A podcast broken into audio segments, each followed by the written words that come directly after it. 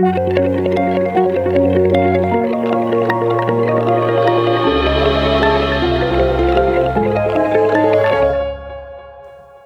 and welcome to Wild and Theology. My name is Will and this is my co-host and good friend, Kaylee.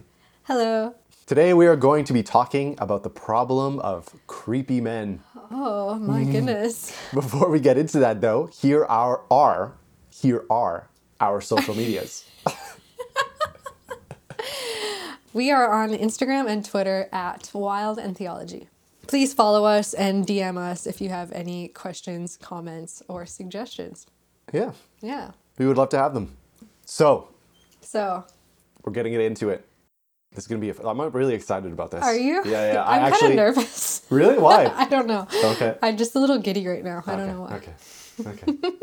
I uh, I actually thought I actually like came up with this idea uh, while I was on the plane uh, Mm. coming home from Saskatchewan, and uh, I can't remember what triggered it, but something triggered, it, and I just like got on this like huge tangent in my mind as I'm sitting there on the plane, and. Uh, this entire podcast basically came from this conversation I was having with myself in my head Whoa. during that time. Was it, w- were you having a conversation with the creepy man in you? Yes and no. Yes and no, yeah. Like like the idea of that Yeah. existing in you, not that it actually is. Well, I had I had a conversation with the creepy man within myself, Mm-hmm. but also oh, there's like a creepy man inside of me. Get out of there. That fits. that fits. yeah, um, and uh, but also like as the creepy man talking to people, like asking for empathy. Mm, You know, mm-hmm, and so to begin, I, I kind of wanted to talk about what I exactly mean by creepy men.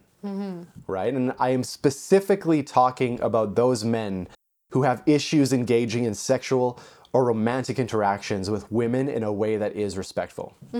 So to be more specific, this can be a guy who, you know, stares at women for too long, um, who doesn't get the hint that you're not interested, who says things that make you uncomfortable, or who even just has a creepy or weird vibe around him. And I know that last one is kind of vague, but these are the men who, for whatever reason, just don't seem to get it. They just don't seem to know what to do or how to be. Yeah, it's it's it's much more subtle. Like maybe they're not staring or making comments necessarily, Mm-hmm. but it's like an energy that they bring into interactions with Yeah. with women that they might find attractive or just women in general. Yeah. Assuming they're heterosexual, I guess. So yeah, this of course is going to be um, heterosexual men and all women, because of course homosexual women can also be at the creepiness of creepy men. Yeah. Um, But I think that, but I think that statement, they just don't know what to do, really captures what I see as a fundamental misunderstanding in how we should approach these men. And I think we tend to assume that creepy men are dangerous men, or are at the very least intrinsically bad, that they have bad intentions in what they're doing. Mm-hmm. And I want to be very, very clear that I don't think creepy men are just, you know, misunderstood, awkward guys who wouldn't harm a fly.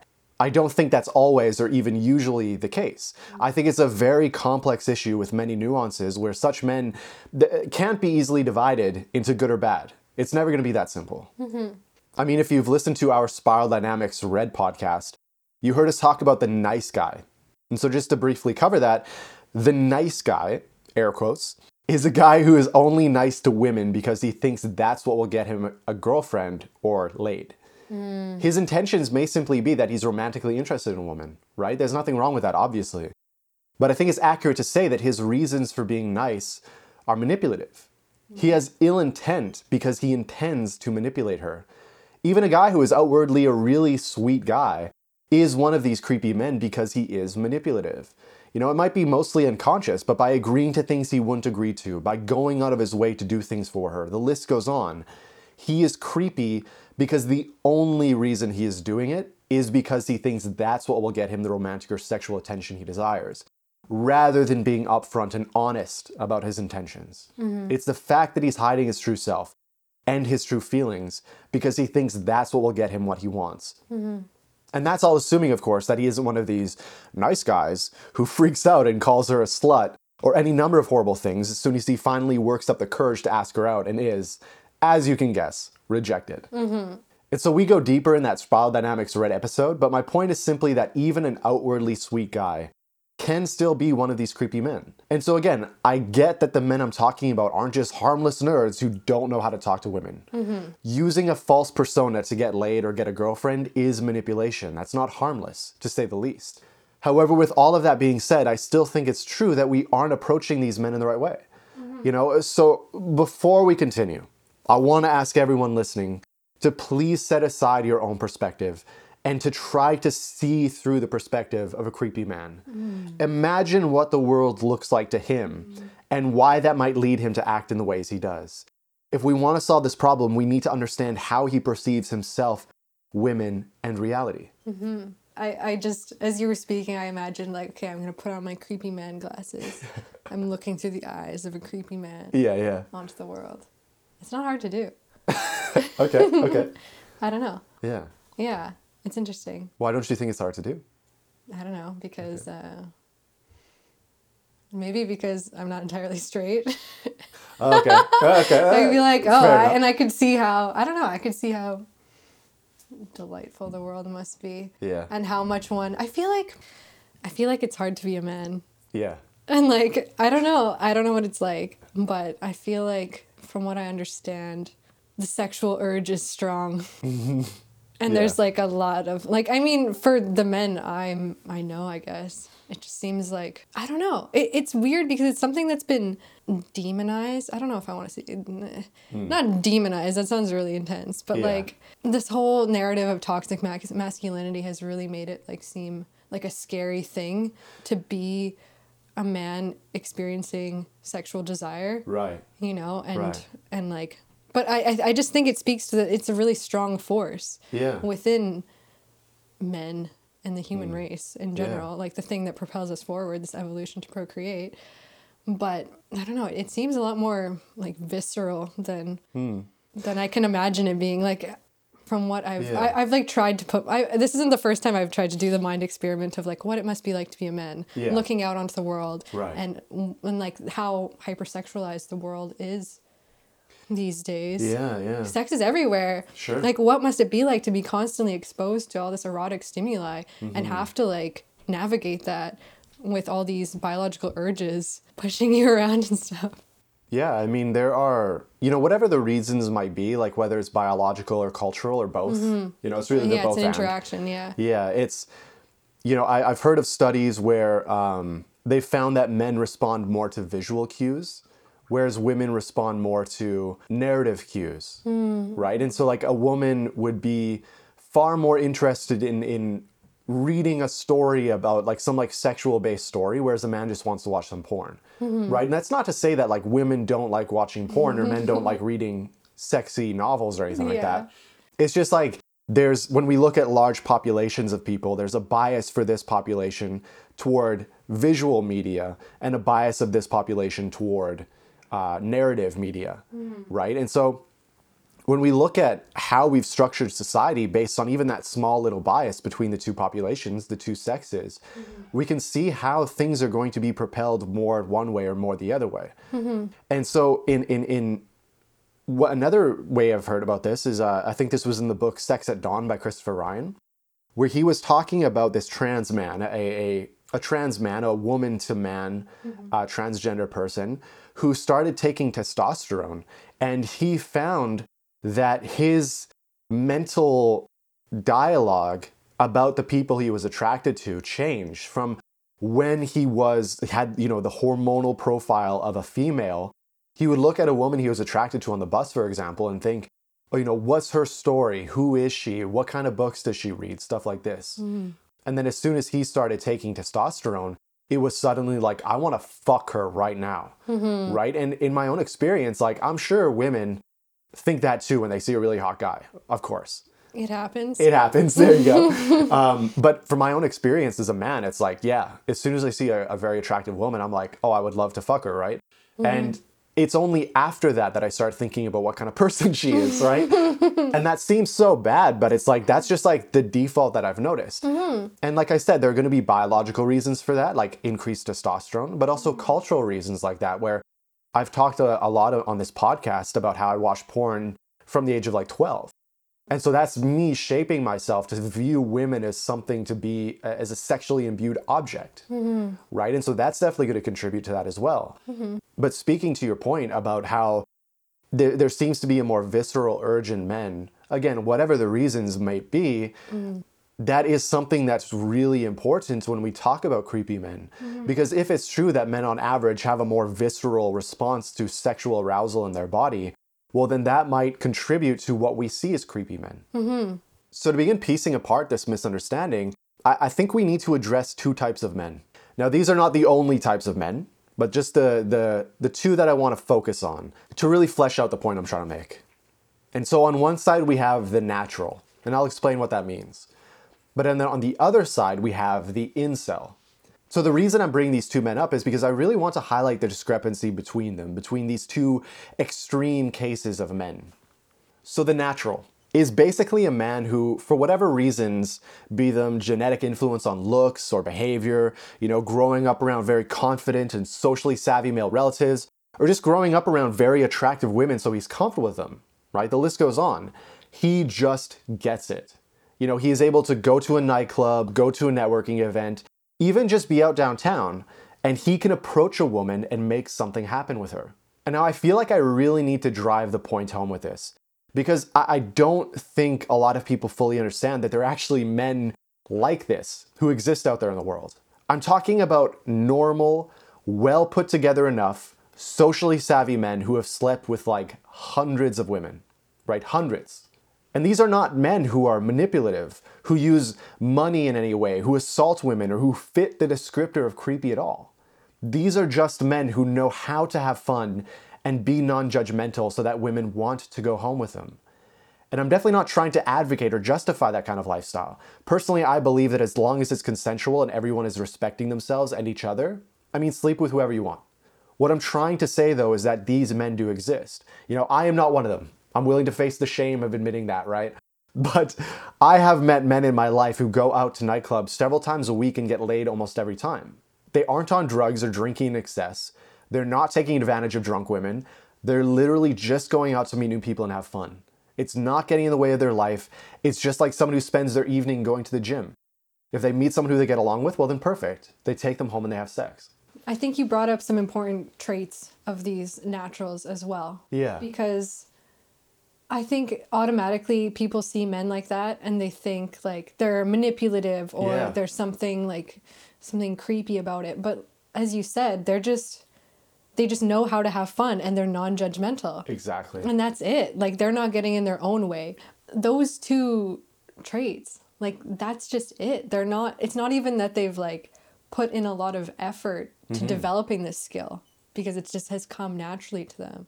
And like you said, there's a combination of factors, whether that's genetics, upbringing, whatever. Mm-hmm. Whatever it is, they get it. And it isn't some like manipulative thing that you can learn. It's just Yeah. like it's as simple as that. Just not getting in your own way, being natural, having fun and, and not judging yourself Yeah. For her. or her. Yeah.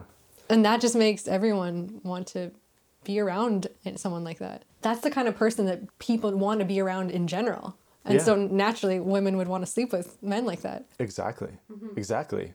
You know, and I feel how weird it is that I that I have to qualify these men as not manipulative. That we both mm-hmm. do. Mm-hmm. Right? And like really consider why we have this natural assumption of ill intent or ill behavior on the part of these men right? Like you said like we assume they're manipulative. We assume that they're you know sex addicts. We assume they're uh, taking advantage or drugging women or uh, are, are just like bad men in some way. Or on the part of the women we assume maybe she's like just a slut or she has low self-esteem or daddy issues there's just something wrong with her right? Like there are definitely guys who get laid a lot and are just like horrible people. Of course but that's not necessarily the case and yet we we just assume that there is some sort of ill behavior going on here right it's like i also want to talk about how like we have this idea that this type of man is actually glorified, right? There's like this kind of cultural narrative where if a woman sleeps around a lot, she's a slut, and if a man sleeps around a lot, he's like uh, the James Bond celebrated character, right? He, he's some sort of like glorification going on there. I think that's true, but I think that there's the difference between a man in the media, such as like a rap video, for example, and the average man in his daily life, right? We may glorify the player in the media, but in our daily lives, the player is often shamed. Like even saying the player, oh, he's a player, like that's a that's a bad term, or he's a fuckboy Yeah. right? And you know, I get into it later that we do shame men and women differently, definitely. Just imagine what you would think about a man who uh, you overheard talking about having slept with many women, right? You're just on the subway or in class and you hear this guy talking about how he's like slept with several women or he's just talking about having sex stories or something like this, right? Mm-hmm. You would likely think this dude's a douchebag or that he's a jerk or an asshole or something along those lines. Yeah, I guess depending on how he was talking about it. You know, Right. if some guy's like, "Oh, I fucked this bitch last night," something, then you're like, "Yeah, you suck." But Yeah, if, if he was like, "Yeah, I had a really good night. I went home with this girl, Mm-hmm. and it was fantastic," and the night before that, I went home with a different girl, and it was fantastic, then it'd be like, I would look at that man and be like, "Damn, I want to go home with you and have it be fantastic," you know? Yeah, yeah, definitely. So yeah, that's actually a really important point that you just brought up, um, because you know we're gonna take on the incel now, and this is like the involuntarily celibate. These are men who want to have romantic and sexual experiences with women, and yet no matter what they do, they can't. Many of them blame their looks. Many of them blame women for only liking the asshole jock character, right? Mm-hmm. Funny enough, you just said if you heard a guy talking about it, you would want to go home with that guy. Mm-hmm. Or they might blame feminism or blame anything else other than themselves. They look at that guy and say, asshole jock character, not maybe there's this some way this guy is talking about women that makes them more attracted to him. Yeah. And so I think it's very easy for people today to have very little empathy for these men.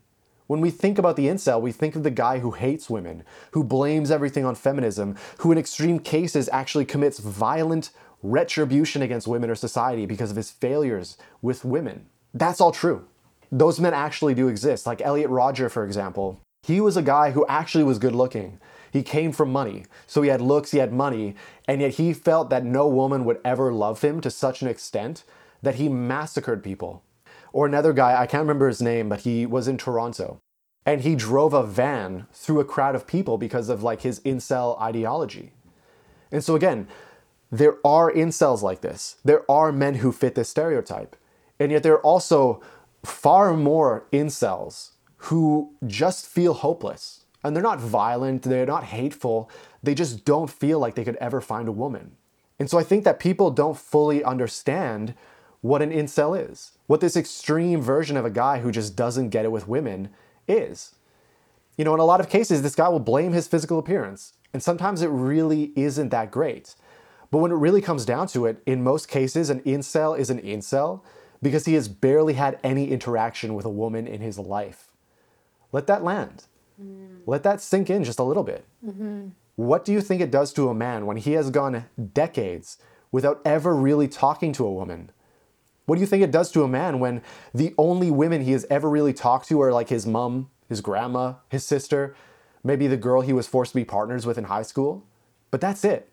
He's never had a legitimate, fun conversation with a woman in his entire life. Does this seem like a man who would ever know how to be sexual or romantic in a respectful way? Now, let's add on top of that the fact that he does actually have a lot of experience with women through porn. His understanding of what a woman is, what you, Kaylee, are like, is primarily from what he's learned about women through porn. Hundreds of women, thousands of women. How many different women has he been exposed to? Has he met purely through porn? What do you think it does to a man when what he thinks a woman is, his model of this thing in reality that he needs to interact with, is primarily informed by porn? You know, maybe some video games. He doesn't even see them as real people. Yeah. How That's, could he? How could he? He has no experience of women as real people. Mm-hmm. Because even if he's spoken to his mother or his grandma, they're not like women, women. They're like, That's such a different relationship Yeah, than a woman. you're- exactly. Oh, hopefully. that a woman you're trying to sleep with or date, you know? Yeah. Yeah. Oh my god. Yeah, I couldn't imagine. Yeah. And that's real for a lot of a lot of men. First of all, because like I'm just I'm just kind of like the ways in which we grow up. Like how can you not see women? How can you be so isolated from women as people? Yeah. You know, I think like I don't know, maybe I, I think especially being like maybe an only child or living in a home without Yeah. women because I feel like guys who have sisters they kind of get it more in a certain way or maybe mm. they get certain parts of it more Yeah. like oh if, especially if they're like closer in age it's like oh that my sister is a girl and look at she has all these problems and all these opinions and all these likes and dislikes and Yeah. you know she's a whole experience of a person at mm. least at that level you would see mm. that Well, I guess in my own experience, I grew up with a sister who is only two years older than I am. And uh, it did not help me with understanding women at all. no Not at all. Because I could talk to my sister, um, and there was definitely a period in my life where I was so socially anxious that I had difficulty talking to my own sister. Right? And so it, it's it's it's just like with your mom or your grandma or your sister, or any other female family member, you don't view them the same way you view a woman that you're trying to sleep with. To the point where it's like, oh, it's just my sister or this woman that I'm trying to be sexual with. It's like, how do I interact with this woman? How do I be sexual with her when I don't know how to do that? Yeah, I mean, I guess I'm not saying that it would help necessarily sexually Yeah. or romantically, but just like just in the very foundation of like Yeah. seeing women as people. Right. You know? Yeah. And like because incels like uh, the one you just painted, maybe this is like the most extreme Yeah. case, but it is fundamentally that they have no experience whatsoever Right. with the opposite sex. Yeah. And they only have porn, so it's so disconnected and just like objectifying. Yeah. I guess the point I'm trying to make is that it's not that these men don't have any experience with women, it's that the experience they have through porn or video games is just so much larger than the experience they have with real women. Mm-hmm. Right? It's like if you had an interaction with your you know, your like your your teddy bear and then you saw some real bears in a TV show, you wouldn't understand how to interact with a bear, mm-hmm. right? You you would ha- like have this idea, oh, it's just a teddy bear, it's just a cute thing, and you even see literally videos of people going up to bears, being like, oh, I want to pet the cute little bear. It's like mm-hmm. this thing will eat you alive. Mm-hmm. It will maul you to death. It's not a cute bear, mm-hmm. and so it's very similar to how this kind of man would interact with women is like he has this idea of women from porn or video games or the few experiences he's had in his life, but he's never actually sat down to talk to a woman. Mm. And so his understanding of how to interact with a woman is as pathological as that person who tries to approach a bear thinking that they're just this cute little teddy bear. Mm-hmm. The, the difference is the same, or one could even argue greater, mm-hmm. because women are vastly more complex and complicated than a bear, right? And I'm not trying to say, and I'm not trying to say like, I'm not trying to make the case that like women are this esoteric, mysterious force in the universe. I'm trying to mm-hmm. say that like, you're, you're a human being. Like human interaction is far more complex than that's a bear who would kill me. Stay the fuck away from it. Yeah. You know what I mean? Yes, okay, yeah, I understand. Yeah, yeah. Because I definitely think somebody could have misinterpreted what I said as being like, women are so complicated and I just don't know. It's like, a kind Mm-hmm. yeah. of, but. not kind really. of, but yeah, it's just as much as any other human being. Sure. Exactly. Exactly. Uh, and that that's what I think is very key. Mm-hmm. And so I hope that I've, you know, sufficiently outlined the discrepancy between these two different types of men. Right? Like on one hand we have the incel who mostly knows women through the women he's experienced in porn, and the natural, the guy who despite the fact that he isn't manipulating women, is assumed to be manipulative because he's slept with a lot of women. You know, he's of course he's manipulative. He's a player. Yeah, how else do you get women to sleep with you? Yeah, and that's a very key point that we'd be making. Mm-hmm. What this is all coming to is the question what do we do with all of these creepy men? What is this approach I have been alluding to by talking about the misunderstanding inherent to our current approach? Right? How do we get the incel? Granted, the most extreme example of a guy who can't talk to women to someplace closer to the natural. When we shame the natural as a player, when we assume that a guy who goes out often to talk to women is somehow manipulative, or he's a sex addict, or there's just something wrong with him because he goes out to talk to women. How can a man who has had such abysmal experience with women, like disgustingly little, like what I described before, should nauseate you? How does he learn how to talk to women without going out a lot and talking to a lot of women? Hmm. And think about how hard it will be for a man who has grown up with the experiences of an incel to learn all the things that were given by stroke of luck to the natural, like winning the lottery in terms of genetics, being born in the right place to the right family and given the right experiences across the most important formative years of a person's life. What exactly are the behavioral, psychological, cultural, and systemic changes that must happen in the incel's life to correct for all of the negative experiences he's had? And to add on all the positive experiences he needs to bridge that gap. I'm not saying that, you know, he needs to become the type of man who can sleep with hundreds of women without disrespecting a single one. Mm-hmm. But to really sell the importance of this transformation into a guy who can talk to women, what I'm asking is, what are the consequences to society of having an increasing population of men who are incapable of properly talking to women in a sexual or romantic context? And what are we willing to do about it? You better believe that if this man were to go out and get that practice talking to women, meeting women, being rejected by women, trying to learn how to create something sexual or romantic with women, he is going to creep the fuck out of a lot of women. Again, though, what are the consequences to simply telling him to stay the same? This is a human being. He's just like you and me. He has a desire for intimacy. He has a desire for love, to get married and have kids. Is he just supposed to stay alone in his home all his life, jerking himself off to porn? Is that what he's condemned to? What do you think that's going to do to society? Even being completely selfish and not considering his feelings, his desires to experience loving and being loved in return. What will happen when we have a large portion of our male population who are like this and are voting and are going to the workplace and are engaging in all the other ways they can with society? I feel like that's really hard. Yeah.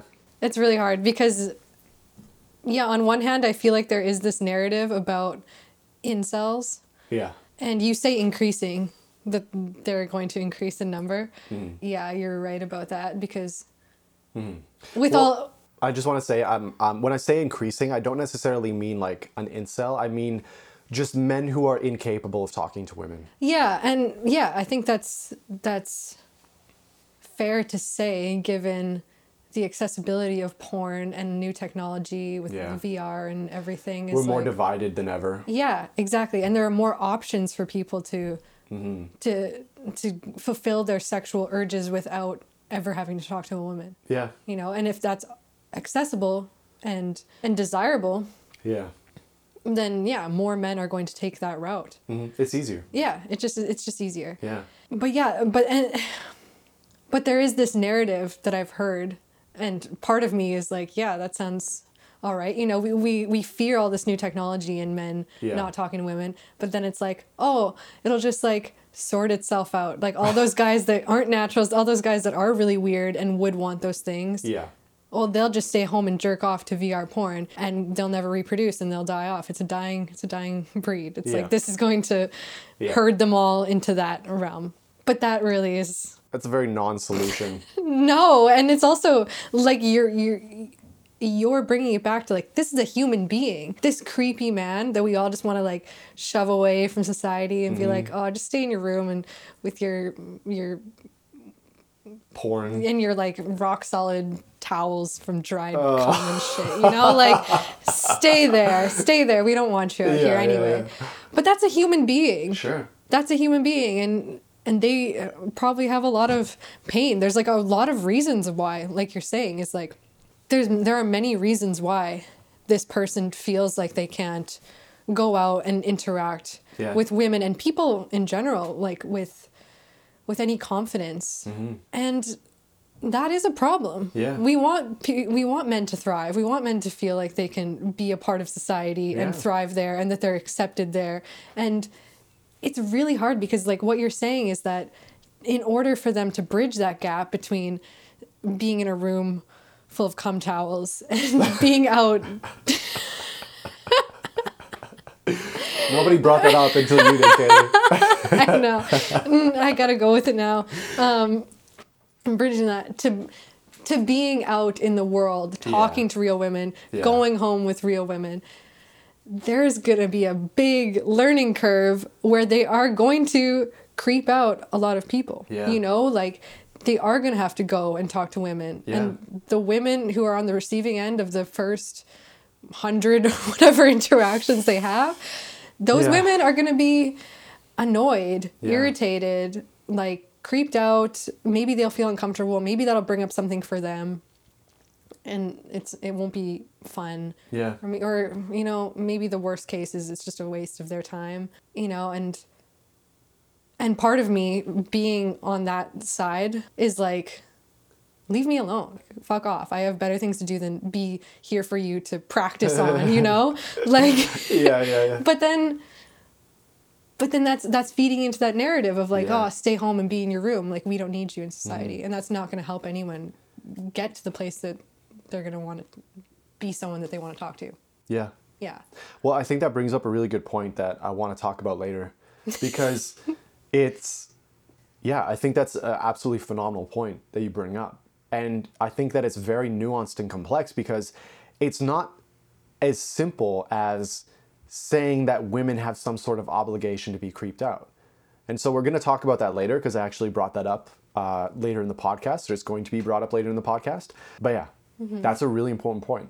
Mm-hmm. You know, and like another another thing that came up as you were talking there is, you know, the ease of access to sexual relationships is so enormous right now right? These, you know, i- i- look at OnlyFans, where for a fee, men can have a girlfriend from OnlyFans. Mm-hmm. So they have this relationship with a very attractive woman who perhaps is probably more attractive uh, of a woman than they have ever talked to. And she only gives them positive attention.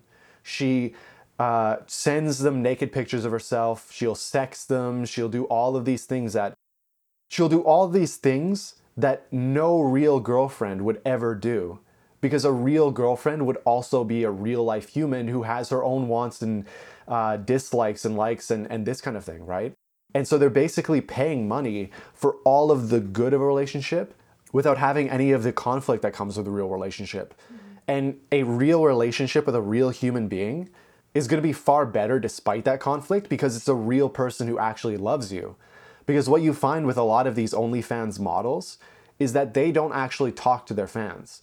They will literally hire a team of people to talk to their fans for them. And so it's not even that you're ta- having this make believe relationship with this hot girl. You're having a make believe relationship with somebody masquerading as this hot girl whoa right? But the thing is, is like, what do you want to do as an incel who has no idea how to talk to women?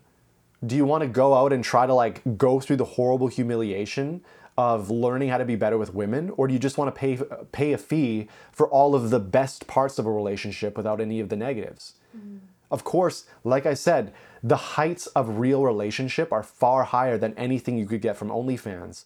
But OnlyFans is a lot easier. yeah It's a lot easier. And so that's a very real problem. And again, you could say, well, maybe we should just allow these men to do that and weed themselves out of the gene pool. Mm-hmm. Number one, real human being. Real human being. Mm-hmm. And number two, these guys still vote.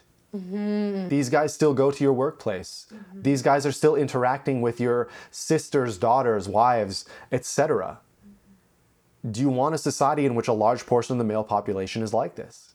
What do you think the consequences of that are? And I don't know the full range of the consequences, but we're going to find out in the next 10, 20 years. Hmm. You, you better believe that's what's going to happen. damn And so when I look at the landscape for answers, for solutions, what I see is not much. I've been to a few of these forums over the past years, and therapy is too feminine for them. Their words. Many of them believe that if they go to therapy, they're going to be feminized or blamed, or that the therapist just won't get why society is stacked against them as men. So therapy is kind of not an option for many of them. You know, and whether their analysis of the problem is right or wrong, they just won't go, and you can't force them just for being creepy. yeah And is feminism going to solve this problem? no oh, not a question for me There you go. I, I wrote down, I had some difficulty writing this answer, but you basically just answered it for me. No fucking way. You know, as blunt as that is, no fucking way. I'm for most of feminism. There are definitely the radical elements that I don't jive with, but I'm definitely not an anti feminist or anything like that. The truth is, though, I don't think anything feminism could do would be perceived as anything other than an attack. There's just no way that feminism can help these men. Consider again that these men think that therapy is too feminine. And honestly, women can just never know what it's like to be a man trying to flirt with a woman. Mm-hmm. They just can't. We talk all the time about the lived experience of women, of racial minorities, of other gender minorities, and yet we seem to not consider the fact that men have their own lived experience that can't be known by anyone other than a man. You, as a woman, will never know what it's like to be automatically distrusted by a woman you're sexually interested in. You could even say that a gay woman would know, and yet it's just obvious to any man that she will still have a certain level of trust and rapport that a man doesn't get. Remember what I said before about the natural being assumed to be manipulative. A man can approach sex as a collaboration between him and a woman and really have good intentions about respecting her right to consent, about negotiating likes and dislikes, and being willing to do what is necessary to create a truly mutually beneficial experience. And yet, if any man were to approach a woman by saying this, she would laugh in his face. There's no way you could ever say that to a woman and she just jump on board happy to go with you. Maybe it would happen once in a 100,000 cases, but I mean, not really. There's an automatic assumption on the part of a woman that a guy is just trying to take sex from her. And again, that's assuming the guy's 100% on board with what I just described. A lot of the education that a man must put himself through is learning to approach sex in that way, even if he can't mention that is how he approaches it. You had a face there that I want to. Do you disagree? No. Oh, okay. Wait, what? what? Do you disagree to the idea that a man could not tell a woman that that he approaches sex like that? So you're saying if a man were to to approach a woman and say and like say that exactly, she would laugh in his face? Oh yeah. You think so? Oh yeah. If a man was interested in a woman and he took her out on the first date mm-hmm. and he said that to her, even though that it's already a date and they're approaching it from that perspective, I don't think it's very likely that a woman would be just down for that. No, you're right. You're right. I see it now. I'm actually, yeah, I'm thinking about it a bit more. And just speaking from my own experience, even if I find a man attractive and I go on a date with him, and even though I'm, I enjoy sex and I try to be open about that and like I, I've tried to rid myself of the that shame of like oh I'm a girl I can't want sex you know like Yeah. I try to live with that I I know that I have a lot of defenses up Mm-hmm. against men who I think are interested in me. Mm, I can just feel it. Like Yeah. even if I'm attracted to them and I want to have sex with them, Yeah. there is an automatic defense up, and I'm like, Yeah. you're trying to get something from me. Exactly. Yes. Th- That's just it. And that's what I mean. Like, mm-hmm. we view sex as something a man takes from a woman. Mm-hmm. And so, if the vast majority of women view men as trying to take sex from them in this sort of like competitive frame where sex is something to be won, and the vast majority of men not only think this way too, but aren't like supremely virtuous people with amazing social skills, mm-hmm. then we clearly have a sexual landscape in which men have to work at building trust, rapport, comfort, and attraction in a way that most women don't. Mm-hmm. And I'm certainly not saying that women don't have to work at their relationships or anything like that. I'm not saying that at all. Again, I'm merely highlighting this from the man's point of view. I'm just focusing on that for the sake of this podcast. For sure. And so now consider that at any time, most women below 40, you know, when most people are looking for a relationship if they haven't already, these women have many men in their lives that would be willing to sleep with them at a moment's notice. And if they don't, they could very easily find a man on the street. There are literally YouTube videos showing a man and a woman separately going up to people and asking them if they want to have sex with them. You can go and watch these. In 100 cases, the man has no yeses, not a single one. And in 100 cases, the woman has 99. One man said no.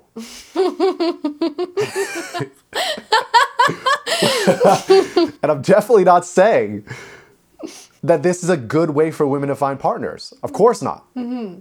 Instead, my point is that because of this discrepancy, most women will never have to face the kind of sexual scarcity that a man does. Mm-hmm. Men can go years of their lives without ever talking to the opposite sex. Women often can't go a day without a member of the opposite sex trying to talk to them. Men will pay people to cuddle with them so that they can just have some physical contact with another human being. Such men don't even want to have sex with these women, they just want someone to cuddle with. However empty it might be, a woman can find someone to, at the very least, cuddle with. Yeah. Wow. This is like, this is really bringing up the fundamental need for humans to have intimacy Yeah. Yeah. and how difficult that is for a lot of men, especially with this narrative of like, yeah, you're really making me become more aware of that baseline man needs to work for a basic Yeah. trust from the other person. That's Yeah. that's big because I feel like in most other relationships, like friend to friend, like you trust someone, you're you you trust someone until they prove themselves untrustworthy. But with men, in a lot of cases, it's like you're untrustworthy until you've proven yourself not creepy or Yeah. bad in some way. You know? Yeah. Well, I remember actually one time I was I was going on dates with this girl. We weren't dating, but we were going on dates, right? Because there's a difference between that. Um, and uh, I remember she, so uh, you know, we were at her place and I tried to make the move on her, and she said no. And later we were texting and she brought it up, and she was very unhappy with me because she was like, I feel like you're just trying to take, you know, you're just trying to get something from me, right? And it's like, I don't know if you actually are serious about this relationship. And it's like number one, we just wanted a couple dates. Like, why are you getting so serious about it? Why do like why does it always have to be a serious relationship just for have sex? Mm-hmm. And you know, if that's your standard, that's okay. But why is that okay to have that assumption, but it's not okay for it to be casual assumption, right? And number two, I later found out that she had jerked some guy off in a hot tub on her own time while we were seeing each other. And she felt that was okay, but yet I had to do everything I could to prove to her that I was serious to her. Hmm. And so there's this like weird double standard where I don't care if she jerks some guy off in a hot tub, that's fine, go do it. But the thing is that she had such a weird double standard for how I must prove myself to her when she didn't have that for herself. Hmm. You know, and so that's a perfect example of how, in, in, and that's an extreme case, of course, but often men have to work extra to get that trust where a woman wouldn't have that same standard for herself. Mm, mm-hmm. That's really true. I'm just thinking of, of um, I've definitely heard this come Yeah. up in a lot of my female relationships Yeah.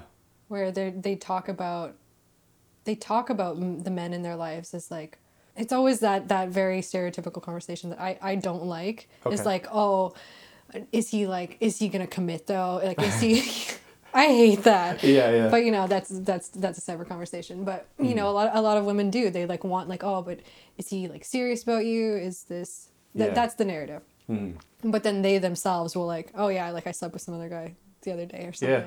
it's like are you serious about him? Are you committed to him? Yeah, like yeah. you want this from him but at the same time it's okay for you to just be whatever Yeah. in your life That's what I mean. So there's like this weird double standard where they, mm-hmm. they expect the guy to, sh- to go over ab- above and beyond to show his commitment. Mm-hmm. And it's like if your standard for having sex with somebody, which in this case it's not because you're having sex with somebody casually on the side, mm-hmm.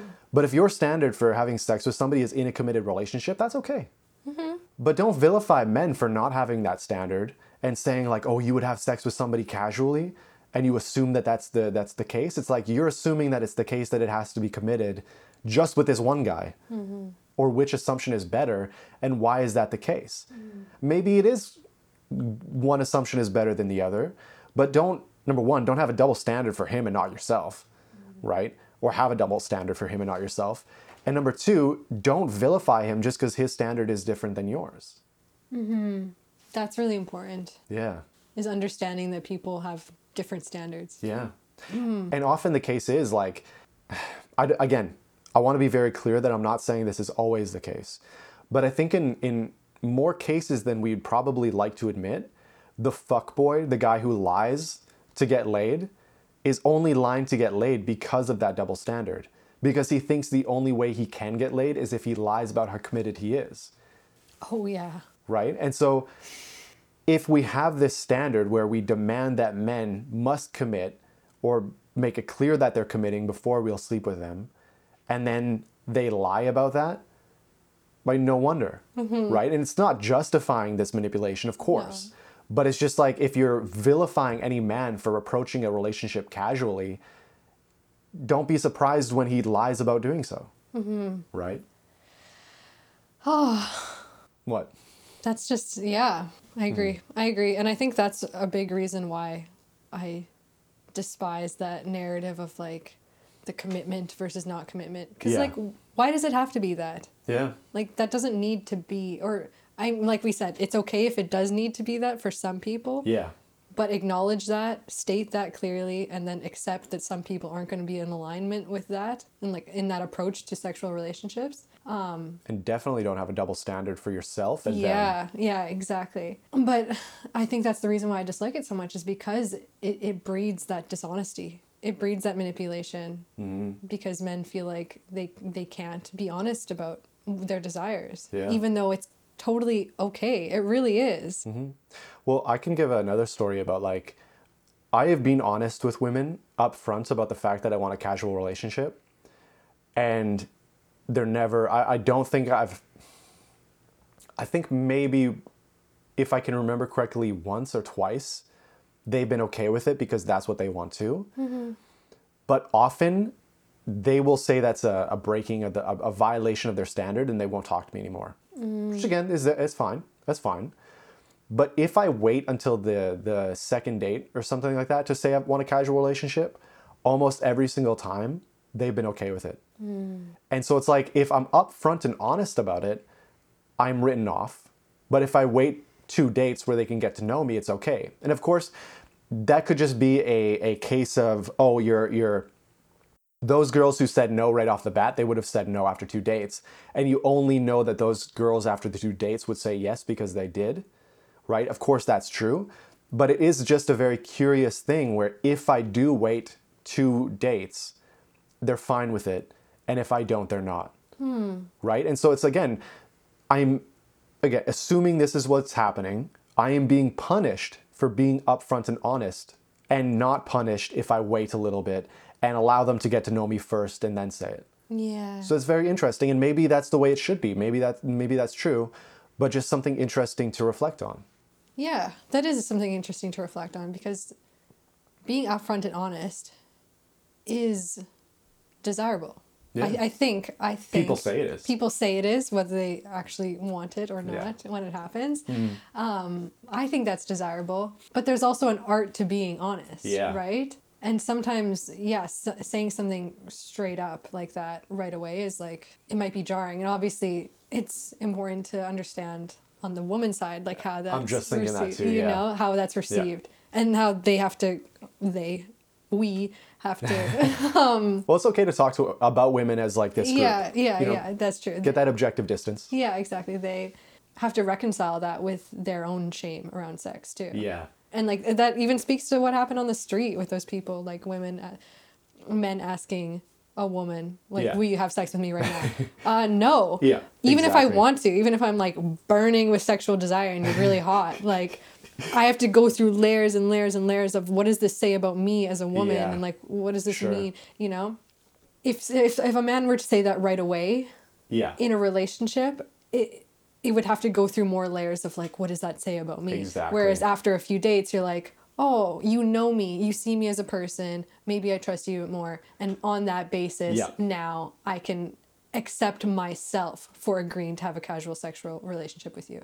Mm-hmm. and that's exactly what came to mind as you were talking is like if i'm going to ask people to put their perspective in the in a man then i have to put my perspective into the woman and say well number one if i am accepting a guy saying he just wants casual right off the bat dealing with my own sexual shame and if i'm only accepting it after two dates well like you said it's it's after two dates i understand this guy well enough to know that he's not this sleazy guy who's not going to use a, a condom or going to pressure me to not use a condom or not ask for consent, these kinds of things. After those first two dates, I know he's that guy. And so it's okay for me to say it's okay for a casual relationship. Yeah. You know, so I totally respect uh, a woman for having that standard. Like, that's fine. Uh, and I can see why that standard's in place. But I guess my overarching point is just to reflect on why we have those standards, but then reflect on what are the unintended consequences of that standard. That even though it's better to wait those first two dates, what's going to be the consequences of punishing a man when he's upfront? Right? And so it's not like, oh, if I wait the first two dates and then say I'm okay with a casual relationship, that's going to be all good and there's going to be no consequences. It's like, no, there's going to be consequences to that, just as there's going to be consequences to saying uh, okay up front. No matter what we do, there's always going to be unintended consequences. And so that's what I'm trying to get us to reflect on. Yeah. And so my point thus far is that there are men who severely need to learn how to communicate with women for romantic or sexual purposes. Women and feminism can't help them because they're either outright distrusted or often don't fully understand the lived experience of a man trying to create something romantic or sexual with a woman. So where does this leave us? Where could these men possibly learn these skills? School?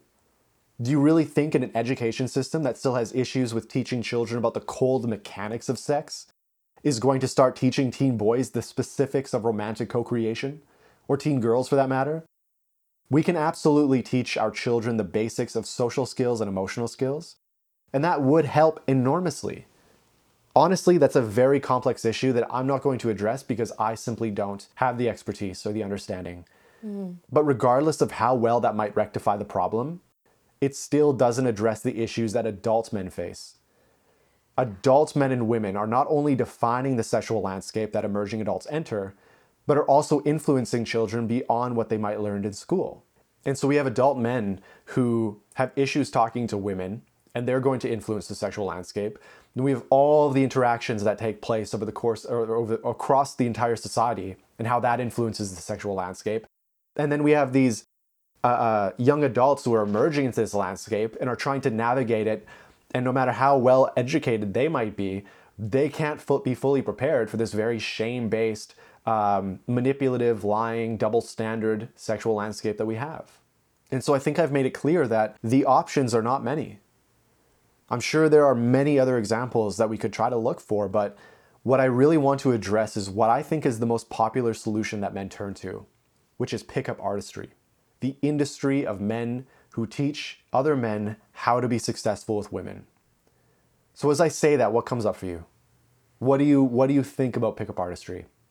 First of all, I wanted to ask a question, and this Oh, can, yeah, yeah. this can be off the record, but it just came up while I was while you were speaking because I'm I'm I I do feel very much like embodying that perspective at this moment Yeah. and like feeling the full weight of the complications around navigating these relationships with all of the desires that come up. But just thinking about the whole Me Too movement and Yeah. how no doubt it's like important for women to like reclaim their voice and speak out against like the violence that happens against them. Yeah. Absolutely. Like no doubt.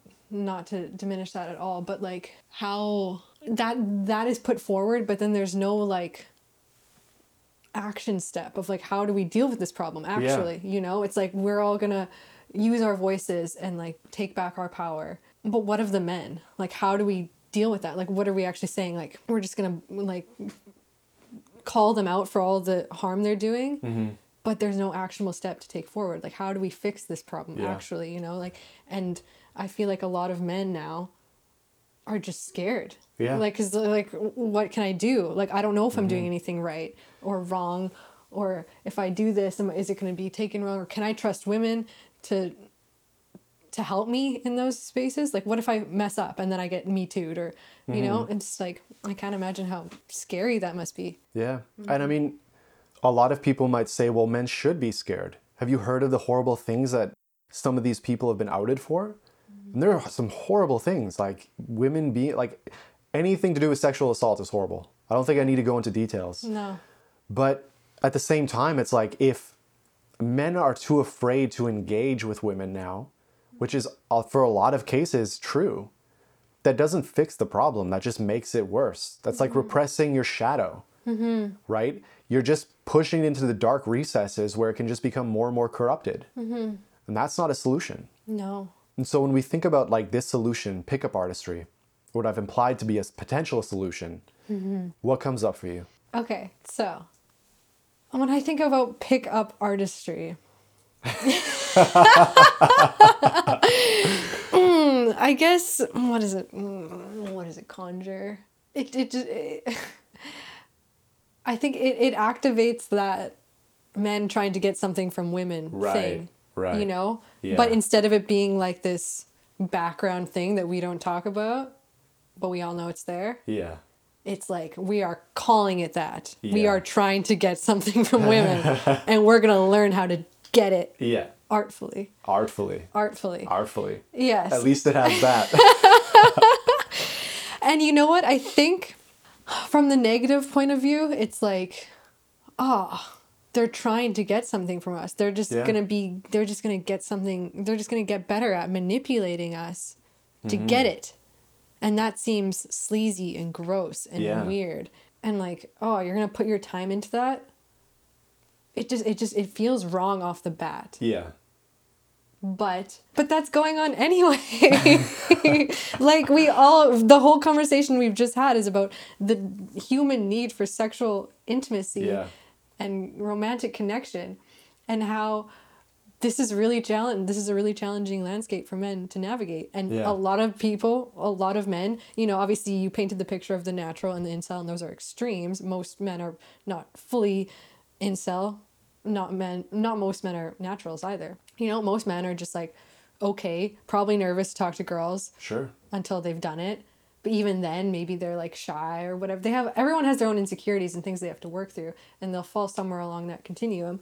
But everybody has these desires. Yeah. everybody has the need for intimacy and connection. So everybody is already trying to get sex. Yeah. that's already there. But but all of a sudden when we call it that it's like like speak to that up front it's weird. Like why would you try to do that? Yeah. Yeah. why wouldn't you try to do that Sure. and it's actually good to like bring it outwards and talk about this thing that has already been going on underneath it's like keeping it in the shadow making it creepy but up here we can see it for what it really is and it can it can be something beautiful It could be. it could be But, you know, I think a lot of people, how they view it is purely on the negative side of it. Yeah. Where, like, we, we're, we've become so indoctrinated in this idea that sex is something that a man takes from a woman that any attempt to get better at it consciously is viewed as manipulative. Mm. Mm-hmm. And so, as I'm sure our listeners can guess, I do have experience with pickup. oh I think we have uh, explicitly said that. And you know, there there are very clear delineations between positive pickup and negative pickup. And yet, even in what I would describe as positive pickup, there are still a lot of issues. And so, from the same teacher, I've heard the two following pieces of advice. Firstly, you should stop keeping a list of women you've slept with. Reason being, you want to approach each woman as a human being, as someone you can really get to know so that you can decide if she's someone you truly connect with enough to create something sexual with. Even if it's just for one night, you want to treat the entire experience as a collaboration with another person, to really get to know them, to have that connection happen. If instead you keep a list, you are far more likely to turn women into conquest. It's not about having a unique, fun experience with another human being. It is instead about fucking the first willing woman and getting another notch on the belt. Hmm. And so, how does that first piece of advice make you feel? great Yeah. I think that's beautiful Okay. and yeah i i yeah i've known men who've kept lists and i'm Yeah. like that's disgusting I used to, definitely. Yeah, I mean, I think I do, but it's more of like a I don't know. Why is it? There's a double standard because I genuinely have a list. Yeah, there you go. It's like, oh, but when I do it, it's literally it because it's not about like I'm not trying to rack up the number. I guess the motivation might be different. I'm just like keeping track because I like mm-hmm. the sweet memories of remembering who I. had That's the thing. Like- you know. I've heard competing advice on this where some guys will say, don't keep the list. Mm-hmm. And they're saying don't keep a list because uh, guys have a tendency to rack up the numbers and be like, mm-hmm. another fucking notch on the belt, another girl that I've fucked. Whereas another guy will say, like, oh yeah, keep a list, but always remember that each one is their own unique person and have it as a memory of that experience. Yeah. Right? And so it's like either piece of advice you take, it's still from a more positive perspective than simply racking up the numbers, Yeah. you know? Exactly. But yeah, this this first piece of advice I think is great. It's Yeah. amazing. Yes, to see them as a full human being. And like you said, even if it is just for one night, Yeah. because that, that can be beautiful too. Like, not everything has to be this long term relationship of falling in love. It's like right now we have one night and you're a human being. Even if I o- only know your first name or whatever, I can still respect you as a, as a person. Yeah. I still know that you go beyond your physical body that I'm going to Yeah. have sex with, right? As long as you do respect them as a human being. Yeah. On both sides. Yeah, exactly. Then everything's okay. Now, so with that being said, mm-hmm. the second piece of advice, and remember, this is from the very same person. Mm-hmm. Women feed off of drama, they love it. So, what you want to do to sleep with them is to create mini dramas, to pretend to be dramatic, upset, or like there's something just wrong. Because this stimulates intense emotions within them. Once you've solved this mini drama, you've now created a range of emotions from the negative to the positive. This range of emotions and the aroused state it creates not only makes the woman more interested in you, but also gives you the opportunity to reframe that aroused state as something wholly positive. How does that make you feel? Weird. I don't know if it doesn't make me feel bad, but it makes me feel weird. Yeah. It makes me feel like, what does this man know? Right. Like he, it sounds like he knows more than I do about what I want. Yeah. You know, because like hearing that, it's true. Yeah, like I, I, yeah, a nice dramatic thing. Like of course, like mm-hmm. heightened emotions. That's what you want to experience with someone. That's what makes it fun and exciting. But it's so interesting from the woman's point of view we just want we just expect these things oh they just happen oh it's just like this magical thing that oh I, we just have this connection Yeah, yeah. it's weird to think that on the other end it can be very intentional and it's actually something that they're consciously creating Yeah, yeah. for us to have this feeling of like wow it just happened I mean, that's literally the piece of advice. Another piece of advice they'll give you is that mm-hmm. like women don't want to feel as if it was engineered. Mm-hmm. And so part of being a good engineer is creating an experience that doesn't feel engineered. yeah Right. and it's weird because it's like the word manipulation this is manipulation Oh, yeah. 100% Oh yeah. but is it wrong I think so. yeah I think so. Because the reason I think that it is bad, that piece of advice, mm-hmm. is because it very, tur- very easily turns into an abusive tactic. Mm. Right? Where it's not like, if I tease you, that's basically creating a range of emotions. I'm kind of like poking at you or like just like joking, but it's always a good natured tease. Yeah. Right? Like anytime I've teased you, do you ever feel like I'm attacking you? No No. Okay. I was like, "Mm." okay, well, fuck you too. Uh, there you go. I said Yeah. fuck you too, right? And it's like it's a little bit of a barb, a little bit of a jab, but you know it's it's good natured. You know it's fun, and you know I'm not actually like being an asshole.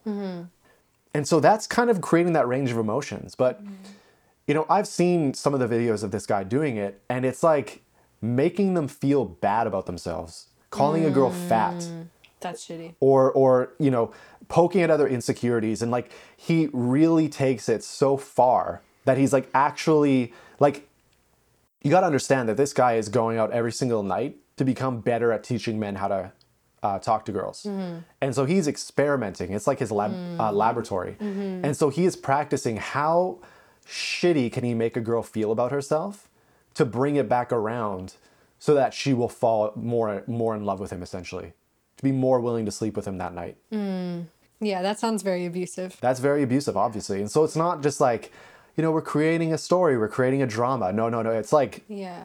I'm going to poke at whatever i'm going to find your insecurity and i'm going to poke at it uh-huh. just for the purpose so i can swing it back around. And that mm. range of emotions is going to make you more sexually interested. Mm-hmm. Yeah, that's that's really complicated. Cause yeah, I, I didn't even think about it from that Yeah, yeah. that perspective, like that more extreme end, and how some advice like that can be become so distorted as people use it in whatever way. Mm-hmm. Yeah. Because yeah, like you put that advice out there, and you have no idea how someone's going to interpret that, and then Yeah. go out and use it. Because when I think of drama, I, I yeah, and like heightened emotions, that's just fun, and it can be fun. Mm-hmm.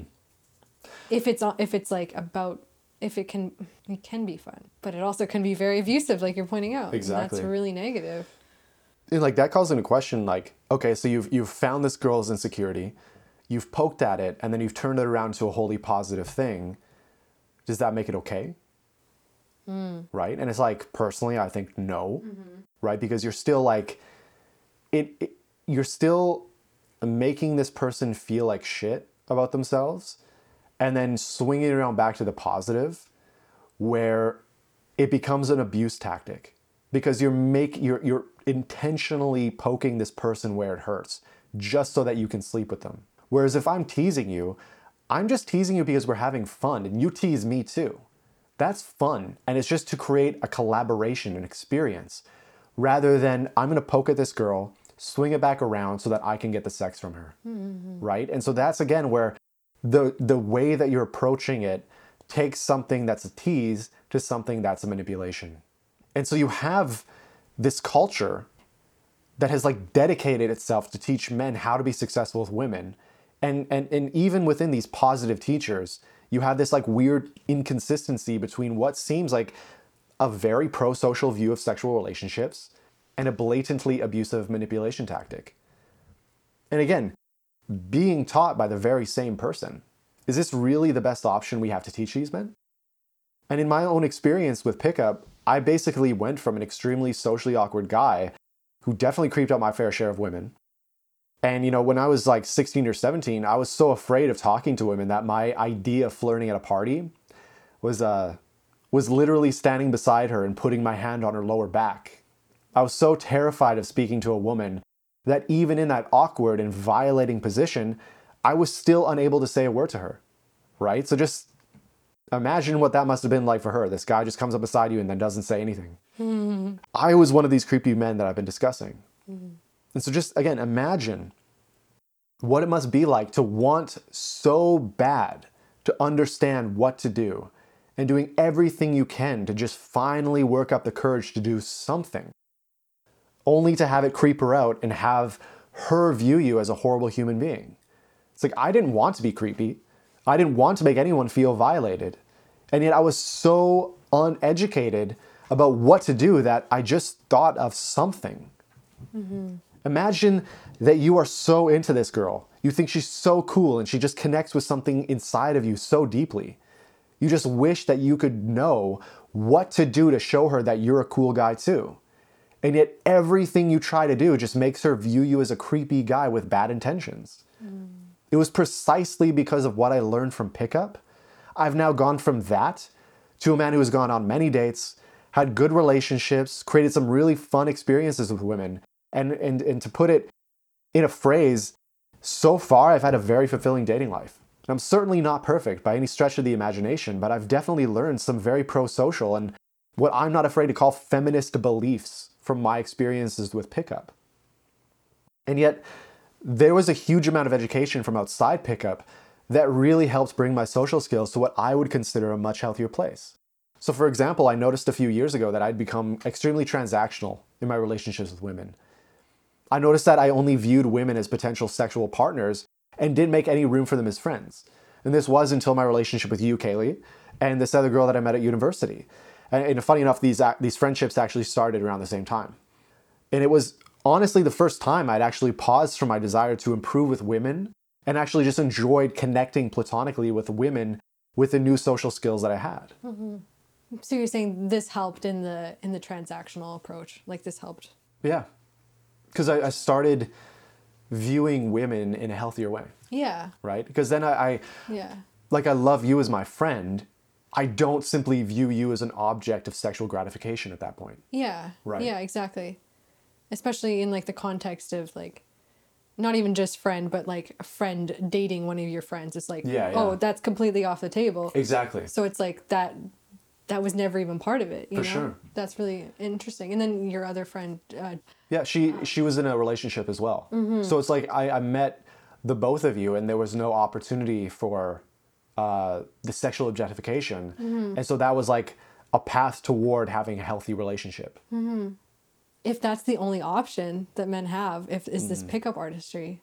but even within that, it, it itself is flawed, is what you're pointing out Yeah. here. It's like there's a lot of value that can be taken from it. And I feel like you, as a person who is very smart and like, you know, you study psychology and you're you're not an incel. You have a lot of like you're pointing to now, friendships with women as well as sexual relationships. It's like Mm-hmm. you've been able to take the the good from it and leave behind a lot of the bad. Recognize the bad Yeah. you've been able to do and be like, okay, I'm not gonna do that. I'm not gonna take that advice and use it, but this I can.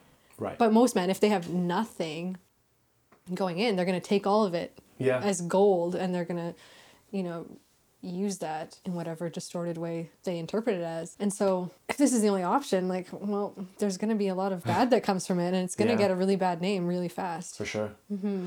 Yeah, and it, you kind of mentioned this earlier about how my experience experiences having a sister mm-hmm. may have really helped me. And it's like, yeah, actually, now that I think about it, having a sister helped me see women as people just that little bit extra. And so that may have been one of the things that helped me not get trapped in pickup. Mm-hmm. You know, and, and often enough, men get trapped in pickup. You know, I was lucky enough to be able to have the friendships that I did. Thank you, by the way. You're way welcome.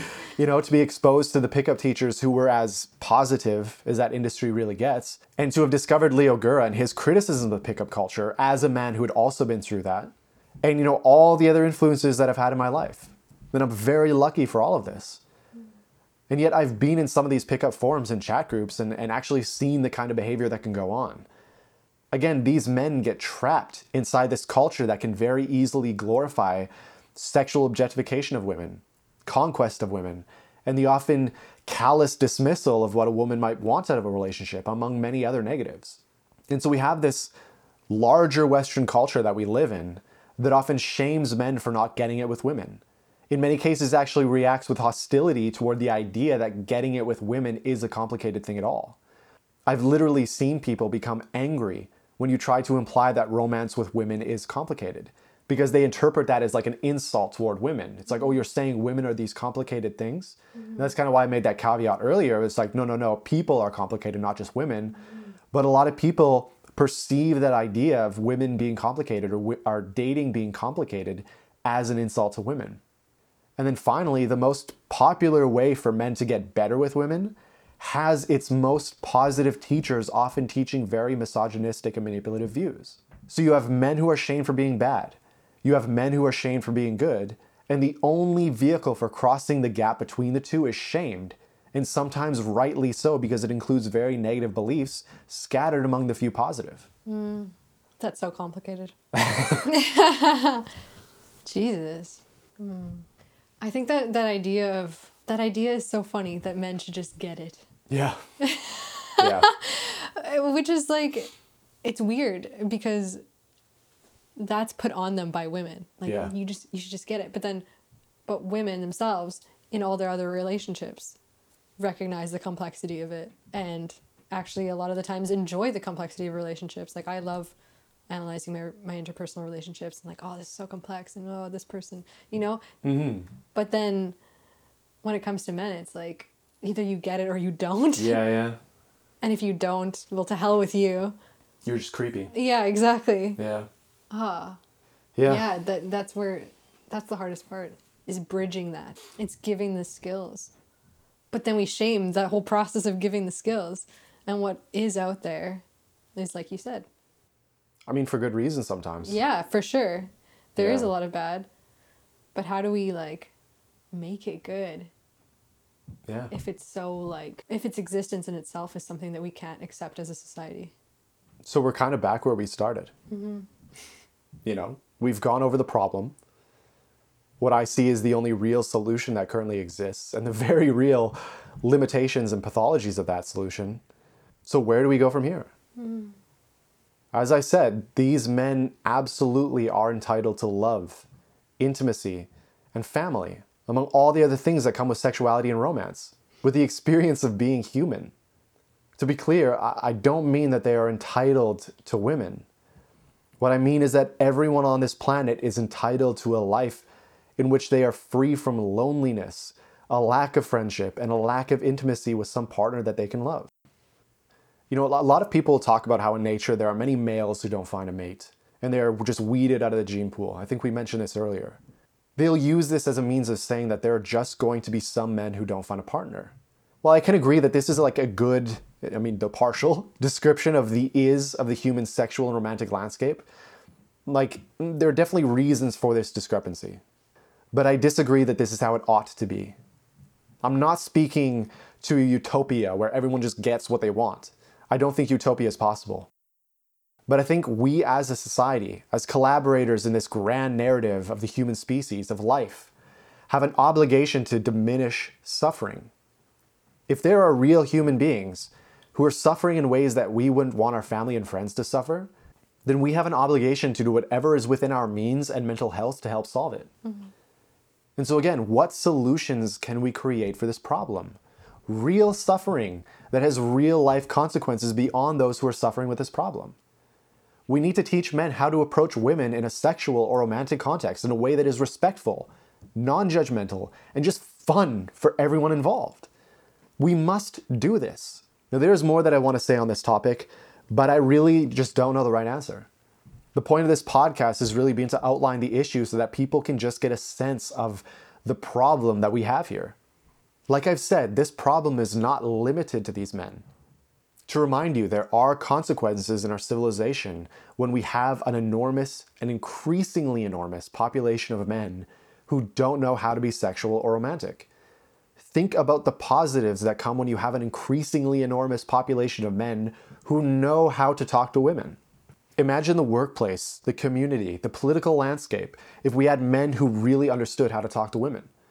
Just platonically, let alone all the benefits that come with men who know how to navigate the sexual and romantic landscape. It's in all of our best interest for for this issue to be looked into and found solutions for, you know? Like like as you're just saying, even platonically in in every interaction with men, in the workplace and otherwise, you know, it's just that it's in our it's in all of our best interest to find yeah. a solution for this to look at this as a real problem and not just push it to the side thinking oh these men will just like take care of themselves. They can just stay away. Because they they don't. Yeah.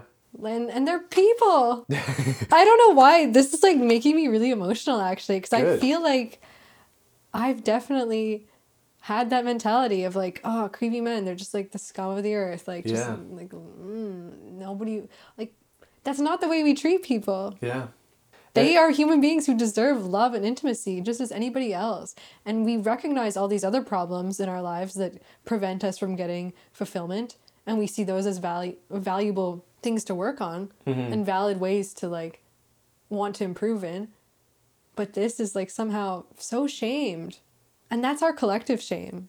And it's our collective problem that we carry around with us. Yeah. Mm-hmm. I mean, if you feel comfortable, can you speak to any experiences you've had with creepy men? Yeah. Let me think. Yes. oh my god. Yes. okay. I don't know what the value of what it would be to speak about it here, I guess, but if you don't want to, that's I okay. mean, yeah, I guess at, at my first workplace job, my, mm-hmm. my in my my at my first job in Montreal, I was mm-hmm. working in a kitchen, and this man that I worked with, he did a few weird things. Like he touched me. Yeah. When he would walk by me. Or he picked something off my pants once while I didn't even know he was behind me. And it's just like and he made comments about my boobs, essentially. Yeah. yeah. And followed me home one time is really creepy. Yeah, it, it, it just felt it felt so wrong and it wouldn't for me it, it the emotional reaction that comes with that it wasn't even like it's not like i was the emotional reaction was like anger and disgust. Yeah. And it, it was very like well do you mind if i speak? Yeah. Um you know i look at that and i i look at my own emotional response to it and it's like you're my friend. I care about you. And to know that this guy was like harassing you and assaulting you like touching you while you walked by like that's that's assault. Like that's the sexual assault. You yeah, know what I mean? at like, work to be like behind somebody and like touching them. It's yeah, weird. Yeah. It, it, it triggers disgust and anger in myself too. And it's like, I don't know exactly what his intentions were. Like I said earlier, like, is he really a guy with bad intentions? Is he a guy who would actually harm you in any way beyond the harassment? obviously. But, you know, what if that guy's only problem is the fact that he doesn't know what to do and this is like the only thing he can think of? That like when he's walking by you and like his hands trace your back, is that what you mean? You like place his hand on my lower back. Yeah, yeah, there you go. Yeah, or So- on my side. Yeah. That's a, a classic move. A That's a classic classic move. Yeah. when I mentioned it before, you your face is like, oh yeah, of course. And Yeah, and it's like you know, I guess exactly, and like my in my own you know in in my own experience with that, that was like literally because that's what I thought I had to do.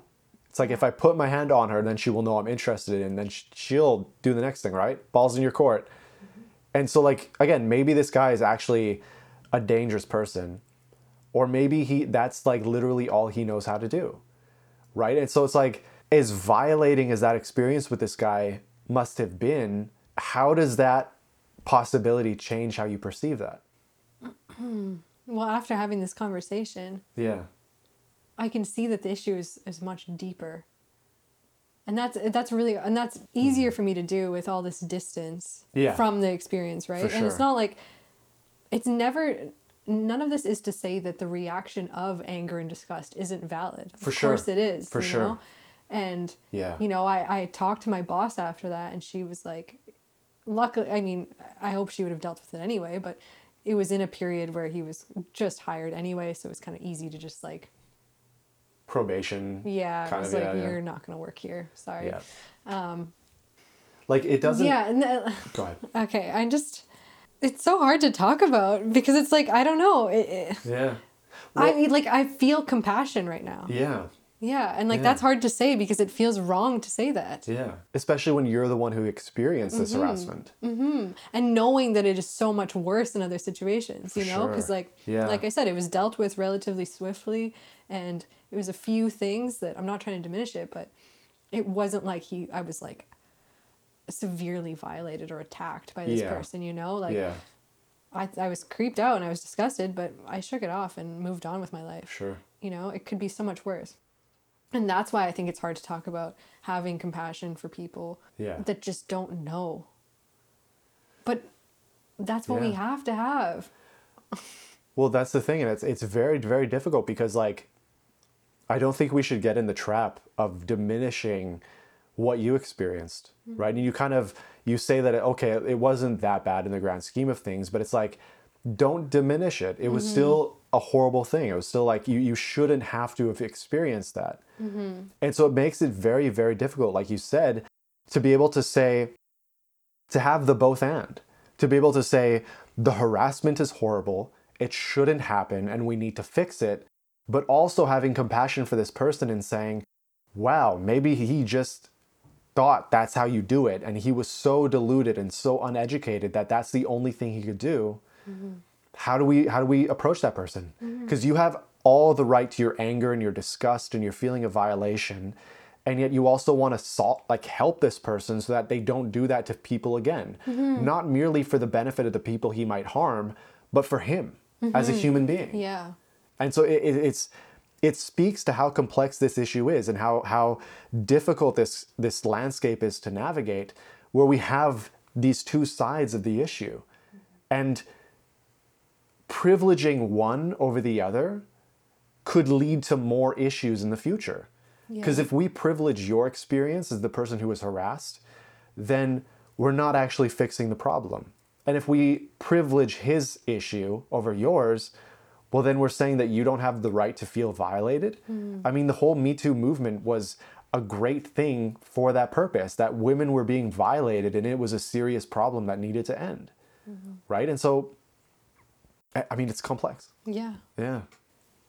Both sides are valid and, and they need to be taken into account for what they are. Yeah. And I and I think that is like the biggest conflict or the biggest criticism when it comes to cancel culture in any domain of life is that Right. like what do we do with these people? Like Yeah. where do they go? Cuz they're not dead and they're still going to go out interacting with people. It's like we need solutions. We need to be aware of all the problems that are happening in our society Yeah. and give a voice to the victims and but there needs to be a path forward. Where, where's the rehabilitation of these things? Right. Mm-hmm. especially when we're seeing them at such a large scale. Like if we had a whole Me Oh, Too yeah. movement where thousands i don't know how many women came Yeah. forward with examples you know like that one and others being violated like this and it's like well clearly that's pointing to a huge problem with men and their their knowledge of how to navigate that world So, moving on though, ah, that's a bad segue. moving on from that. and so, when we really consider the solutions that might exist, you know, one counter argument that I can think of is that I'm approaching this as if men are the ones who are always going to be chasing women right? It's men who have to learn these skills, and women are always going to be the passive recipients of male attention, whether good or bad. Again, I think there are evolutionary reasons for this. I'm not going to go into that here, but some interesting books on the matter are Red Queen by Matt Ridley, uh, The Evolution of Beauty by Richard Prum, and Sex at Dawn by Christopher Ryan. These are three different perspectives that I think make for a very nicely rounded understanding of evolutionary theory. However, I, I like I alluded to before, I think this is only one perspective. Often I find that people who invoke evolutionary theory often simply reduce everything to evolutionary theory. It's like they'll say something like, oh, ancient humans would have had men chasing women, therefore we can only ever have men chasing women today. That's not false, but it's only a partial truth. We as humans are far more than just our evolutionary biological history. That's only one perspective of the very many perspectives that we can bring to bear on this issue. So, if we can have a sexual landscape in which women chase men, or even get rid of the idea of either chasing the other to have a more collaborative landscape, why am I not highlighting that? I think the primary reason is that women are slut shamed. The easy answer is okay, then let's stop slut shaming women. The issue is that it's just more complex than that. I think part of the solution needs to include that slut shaming ends, right? Of course. I Yeah. believe that. I think that pickup, again, the more like positive elements of it, really speaks to that and tries to teach men why they shouldn't slut shame. The issue, though, is that we as a society still do. Mm-hmm. And it's not simply men slut shaming women, it's women slut shaming women, and often enough women slut shaming themselves. You know, one of the biggest reasons that a woman might give for not sleeping with a man she is actually interested in is that she's afraid of being perceived as a slut by someone, including herself. And so, for example, one thing you'll learn in pickup is that when you meet a woman at a nightclub, you need to make friends with her friends. You need to show them who you are, that you're a cool guy, plus 10 if you're actually a cool guy, to essentially get to essentially get them to like you. And the reason being is that you want them to be on your side so that they are actually motivating the woman you're interested in to go with you. And again, if you're actually a cool guy, then this is a good thing for everyone involved. The guy gets a cool girl, the girl gets a cool guy, and the friends get to know that they helped their friend find a cool guy. And so this alleviates any sort of shame that women might believe exists. Because again, her friends may actually shame her, but she may simply believe that they will, and that's enough to prevent her from going with you until her friends explicitly try to help the both of you get laid. Now, this dynamic does not exist on the other side. No man is ever going to prevent one of his friends from getting laid by shaming him for sleeping around. And no man is ever going to let the fear of that happening prevent him from getting laid. Obviously, barring an extreme circumstance, of course. This is where that difference in how we sexually shame men and women comes in. Despite the fact that we shame men who sleep around as manipulative, in the specific case, a man is not shamed, whereas a woman is.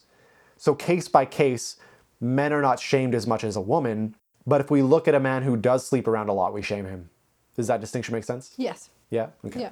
And so, again, the dynamic between men and women in our society is just so different that primarily we have to teach men how to be skilled at navigating this territory in a way that we just don't have to teach women. When we believe that sex is something a man takes from a woman rather than a fun experience they create together, we often teach women how to prevent it from being taken or to be better able to select the man that she allows to take it. This dynamic is embedded deep within our biology, our culture, our social institutions, and ourselves.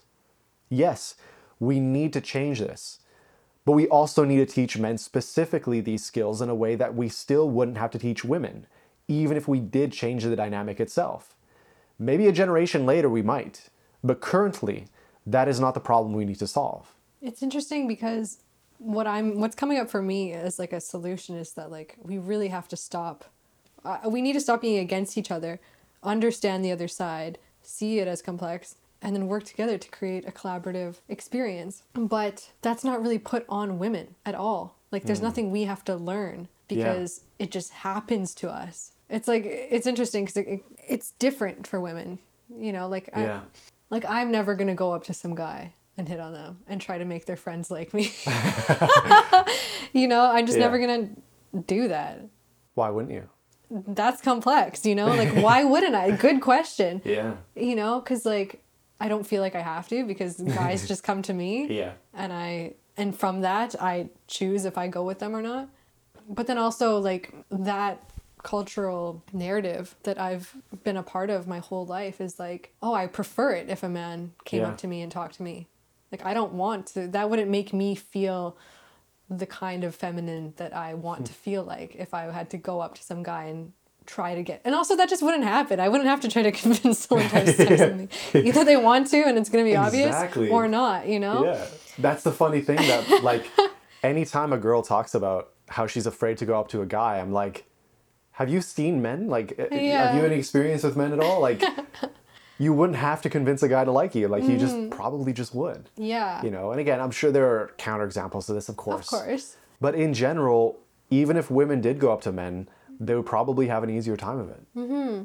Yeah, and the, and the problems that problems that would come up with that on the female side would be like our own insecurities Yeah.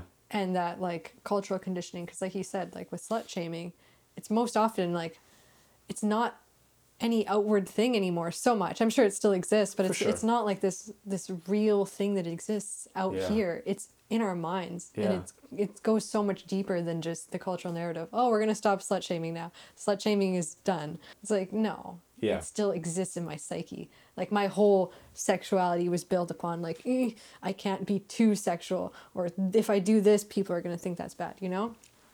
So it's like dealing with all of those layers but yeah it's just it's just it just doesn't seem like the something that women have to learn it's not mm-hmm. honest at all but like But then if you're if you're also thinking about the men that you would be approaching,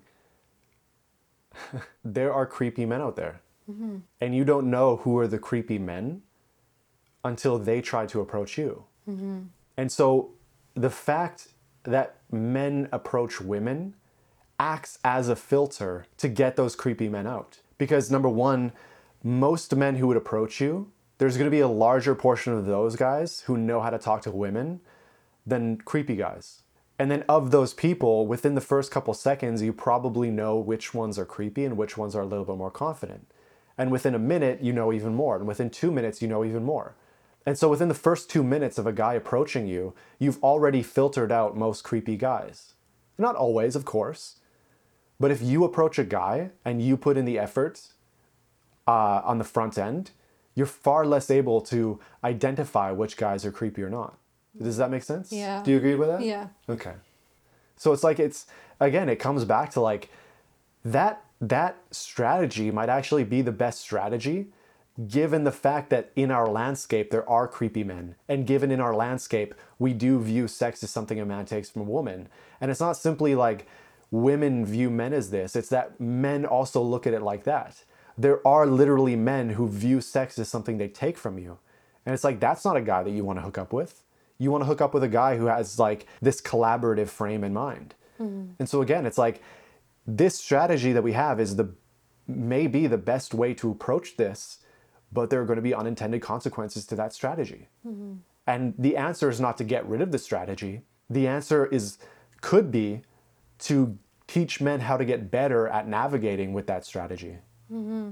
but we have to stop shaming men for trying to get better mm-hmm. right and we have to improve the ways in which we teach men to get better Exactly. Mm-hmm. But another criticism is, um, you know, whether or not women are obligated to be creeped out by men. And this is what we talked about earlier. And so, like I said, then if we have a bunch of men who are learning out how to date women, you know, they're going to creep out some women. If we want to solve this problem, does that mean that like we must allow women to be creeped out by such men who are learning these skills? And it also implies that we have a bunch of men running around randomly approaching women in order to get better at talking to women. Mm-hmm. I don't think women are obligated in any way to do anything when it comes to men getting better at talking to women. In fact, if we were to say that they had any sort of obligation, then that would defeat the purpose because then the men aren't really learning how to talk to women in the real world. They're learning how to talk to a woman who feels obligated to be kind or understanding or anything else. Women are not obligated to do anything. This is not their issue. It is men's responsibility to improve their own skill at talking to women. Yeah. But how are they going to improve that without talking to women and creeping out women? You see the complexity of the issue. It's so it's so complex, and also like, and, like no no woman is obligated, and like yeah, I hate that too. Like I don't want to feel obligated to talk to some guy just because he decided to practice on me. Chose Mm. me on the street, and now now I'm standing there like oh god, listening Lucky to their you. little spiel, and like I was on my way somewhere. I have to go. yeah. but and like that's like an individual case by case basis but like seeing it at a broader level like we all have an obligation to each other as a collective to like help bring everybody up not on these individual basis but like and like not saying that any woman has an obligation to be creeped out by men but you know you say this is this is men's issue but it's like it's women's issue too. Yeah. men's issues are women's issues. Women's issues are men's issues. You know just like feminism like men like that's that's the whole point of anything how any progress is made in this world is like we have to care about the other side. Yeah. you know? Yeah. and no i don't think women are obligated to be creeped out by men. But it's complex. It's like there's no simple answer to any of this it's really see, yeah. hard Like, I don't know how many times we have to say it. Like, in no way, shape, or form are either of us saying we have the solution because we understand how complex it is. And it's like, mm-hmm. you know, you even say, like, we have an obligation to understand the other side, and men's issues are women's issues, and women's issues are men's issues. But again, if you start acting in a way where you're obligated and you're like, oh, this guy's approaching me, I'm gonna help him. Hmm. He's not learning how to talk to you. Mm-hmm, he's learning how to like talk to a woman who's obligated. yeah You know, so it's like it's almost as if like the best thing you can do for a man is to keep up your defenses. Because through learning how to address the issues you might have and be still cool despite your defenses so that you know, okay, this is a cool guy, you learn that he's actually a cool guy. Mm-hmm. Right? And so again, it's so complex that even if you're okay with guys approaching women, that still doesn't mean that you just like act super cool with it. You mm-hmm. know? Mm-hmm. And so like is there something you wanted to say about that? Yeah, actually, yeah, because you're you're right. Because if somebody does, like, I have no obligation to any stranger on the street. Like sometimes, No. you know, I don't have an obligation. I choose to be a nice person, like man or woman. If someone comes and asks me for like the time or directions, I'll genuinely try to help them. Yeah, yeah. But if I'm genuinely open to meeting people and a guy tries to speak to me, like, yeah, I try to keep an open mind and, and just be like, oh, like this person is trying to talk to me. And yeah, there are some defenses up, and maybe those defenses are right. And maybe I should be like, like, I, yeah, I, I don't want to change that defense to be an obligation. Just like let them have their way. Mm-hmm. You know, like if they are creepy, I'm going to be like, you're creepy, and I'm going to walk away but and then th- and that would be a lesson for them like that would be helping them in that Yeah. way because they're not and you- like you said they're not they're not then allowed to continue being that way like if they're genuinely dedicated to like being better then they'll find a different way to approach women like Mm. if that way didn't work for me then maybe they're like oh maybe i shouldn't just like maybe i shouldn't go r- talk to random women on the street you know Yeah. maybe that's not the way maybe i should go somewhere else where people are more like willing to talk to somebody Nightclubs are the simple yeah answer to that. yeah exactly where You know. people go out to socialize But I have been in a 10 month relationship with a girl that I met on the street. yeah i mean yeah and that's that's not to say that it, can't happen because some people some people are really willing like Yeah.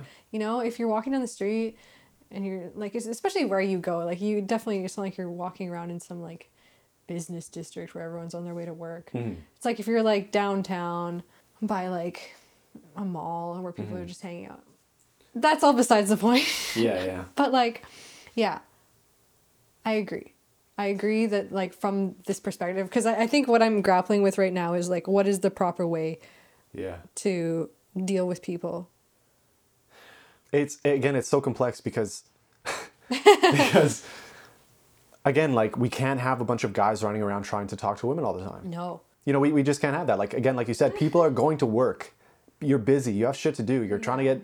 You're trying to fucking uh, make something happen with your own life.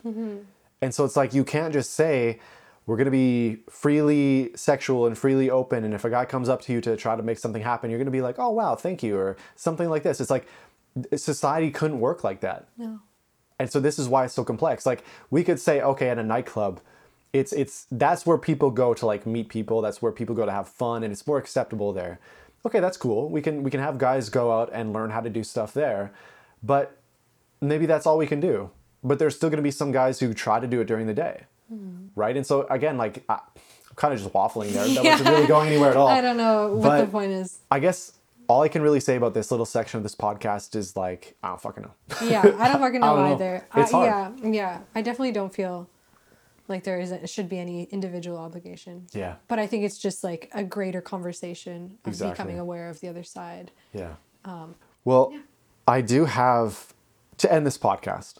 I do have three points that aren't necessarily changing or coming up with any, and aren't necessarily coming up with any uh, real like systemic solution of how we should change something, but more to, to address the feelings we have toward it. I think firstly, what I would really advocate for is that we stop shaming men for being bad with women. Like we've already talked about that. You know, if we create a society where men are are simply expected to know exactly what to do, what to say and when it's appropriate to do these things, you know, by some magical thing, when they don't, we have created a situation in which they will lie to themselves and others in order to be seen as a guy who does know. The best way to not improve is to be too afraid to face the fact that you need to improve. I've made a lot of improvement in my own life, and I'm sure I still creep women out or say the wrong thing or take a little too long to get the hint that she's not interested. I'm sure. Dating is complicated. It's okay to not know what to do all the time. Many men are simply terrified of being themselves around women because they're so afraid of being rejected, right? Like a lot of the times, these manipulative, nice guys that we talked about at the beginning of this podcast are actually only being manipulative because they believe these women wouldn't like the real them. This doesn't justify the manipulation, of course, but it does introduce reason to be empathetic and to remove toxic shame from our discourse about men who aren't good at talking to women. yeah, I agree. If the yeah yeah if there's a problem, we need to find solutions for it. Yeah. And shame just pushes things deeper down into Yeah. a pile of repression that never gets to dealt dealt with dealt, dealt with. Yeah. Um, I have a. I, um, never mind. I don't know, because I feel like when we we like you said we've talked about this in the Stage Red podcast about like the nice guy yeah. and how it's insincere Right. and manipulative because they're just trying to get something because they haven't accepted that they can just want sex for its own sake. Like Yeah. they're putting on a front to try, to try to get it. But I'm, I'm just like genuinely curious because like I've I've heard from men it's almost like increasingly encouraged though to be like not manipulative but like shitty. Like guys like girls like assholes. Yeah. You know, and like guys are to like start to actively reject the nice guy even if they are genuinely nice. Like I've had guys be really sweet to me and do like genuinely kind and thoughtful things. Yeah. Mm-hmm. And I'm like, "Oh, you're so sweet." And they're like, "No, I'm not. Like I don't want no, don't like they don't want to be seen like that." Yeah, But even though it came from a really genuine place and they really were just being thoughtful. Yeah. They're like, "I don't want to be seen as a nice guy. I got to be an asshole now." You know? Yeah. Well, this is the um, the white knight. Mm. The white knight is basically a nice guy, right? He's mm-hmm. only doing it because he thinks that's what will get him the prize, the mm-hmm. princess. But the thing is, is that the white knight, the idea of the white knight has been corrupted, where any man who does something nice for a woman is a white knight. And so it's like it's just like you said, they're vilifying the guy who does something nice because um, he's just doing something nice. That's obviously an issue because we want. I want to do nice things for women, right? Like I, I don't want everything I, I do be like for the purpose of the transactional purpose of getting laid. I want to just do nice things for people. Yeah. But I think the the issue comes in is that it's not being seen as sweet that's the problem. You can be a very sweet guy and still get laid. The issue is being able to be upfront about it, to be exciting, to be able to tease a woman. A nice guy or a white knight is incapable of teasing a woman because he's so afraid of saying something. It's like he he's so afraid of, of teasing a woman because he's afraid of like offending her, making her uh, not like him, for example. It's like uh, I'll tell you to fuck off on a podcast or like do these things to you, right? And it's like a lot of guys would be afraid of being even that offensive because they're like, oh, what if she doesn't like me if I say that, right? And it's like just the ability to be a little bit abrasive as a joke, that's what creates attraction. It's when you're just like sickly sweet all the time and you don't have any backbone. That's not attractive. Yeah. Does that distinction make sense? That does, yes, for sure. Yeah, yeah. But I'm just like wondering how that contributes to like Yeah. guys who are just genuinely kind and like this is kind of just a just a different issue of like oh like because you you're a nice person Thank you. and you are obviously aware of all, all everything that we've just been talking about for the past however long Right. but like it's weird i don't know i've just i've just become aware of this and it's like do guys actively repress that side of themselves because they don't want to be seen that way even though Yeah, probably. women actually would like like want genuine kindness Yeah. and it, we can recognize it too like Yeah. you know Again, this is what happens when you don't allow people to get better with women. Mm-hmm. When you shame it, because then people hear about like this narrative that girls only like assholes. And so they like just pick up this weird piece of advice and so they start being assholes thinking that's the thing when mm-hmm. it's like that's not necessarily the case. Right? The reason that assholes get laid more often is because they're more likely to be truthful with a woman or to show them their intentions. Mm-hmm. That's what's attractive. It's not that ass that, that women like assholes, it's that women like upfront guys. Mm-hmm. Right? But again, when we when we look at it, there's just the, those are the guys who are more likely to do that. yeah Because nice guys are too focused on trying to be nice to get what they want. Mm, do you see? yes i understand Yeah. okay Um, but yeah, I, I absolutely agree. Uh-huh. And this kind of brings us to the next point where it's like we need to stop shaming men who try to get better with women. Pickup can be an extremely toxic community. And like I said, it's the only community that is actively trying to solve this problem. If we shame men who try to get better, then how can we expect any of them to get better?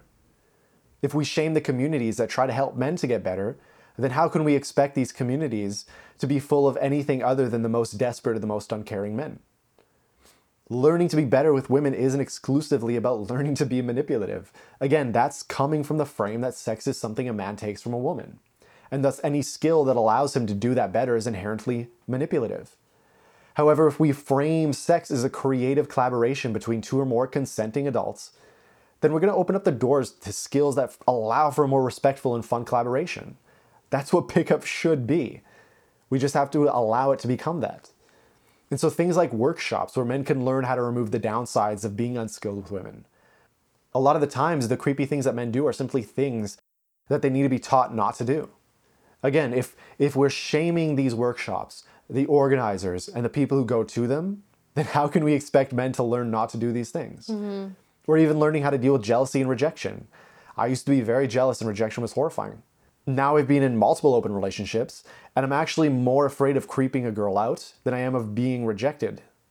For example, I fear asking girls out from school because I'm afraid that she will think I'm going to make it weird in class just seeing her around at school. I'll just act as if it didn't happen, right? I took my shot. She said no. That's cool. Let's act like adults. Mm-hmm. Men can be taught that. If I can learn it, other men can learn it. We just have to make it okay for them to not know this in the first place and to be unashamed to go to places where they can learn this. Hmm, that's really interesting about like the whole like school thing too, or and just like you knowing you can take rejection. It's like that you you're you're not afraid of rejection, but on the other end, like women are afraid of how you're going to take rejection. For sure, yeah. Yeah. like oh yeah he's gonna make it weird or oh i'm gonna like well, we're in class together and now i have to decide if i like want if i by saying no am going to make it weird for Yeah, him yeah, yeah, yeah. you know? Exactly. it's so It's complex. fucked Yeah. but we you know we don't trust that men are gonna be like mature adults about it yeah. and so we like dance Yeah. around the issue or like oh how do i not hurt his feelings or something if Well- it's someone that we genuinely think is like a good person Yeah. And have like a, a, a mutual space with whether that be class or work or something Yeah. Well, an ex of mine actually uh, texted me today, and she asked me for advice of how to let down a guy, and uh, I told her like just be clear, be upfront. Don't say, "Oh, not right now. I'm just not interested." You know what I mean? Like a lot of times, girls will will just say like, "Oh, right now is not the best time," right? As a means of like, I'm not like rejecting him, but then I'm not, I don't have to deal with this right now. I get why girls do that. You're afraid that if you reject him outright, he's gonna be like, oh, you fucking bitch, like I'll come to your house or some shit like that. Like, that's literally happened before. Like, women have had that happen to them where a guy reacts violently to rejection. And so I get that, like, the fear is very obvious and it's, so it's scary. But at the same time, if you give this guy a, a temporal thing where it's like, oh, not right now, well, then there's going to be some time that's not right now anymore. And he's going to ask you again, Kicking the can down the road. kicking the can down the road. It's like, and so like I, I told her like, just just be clear and upfront with him. Mm-hmm. You know, you like do the best that you can do to make it clear. And if he reacts negatively, that's his issue.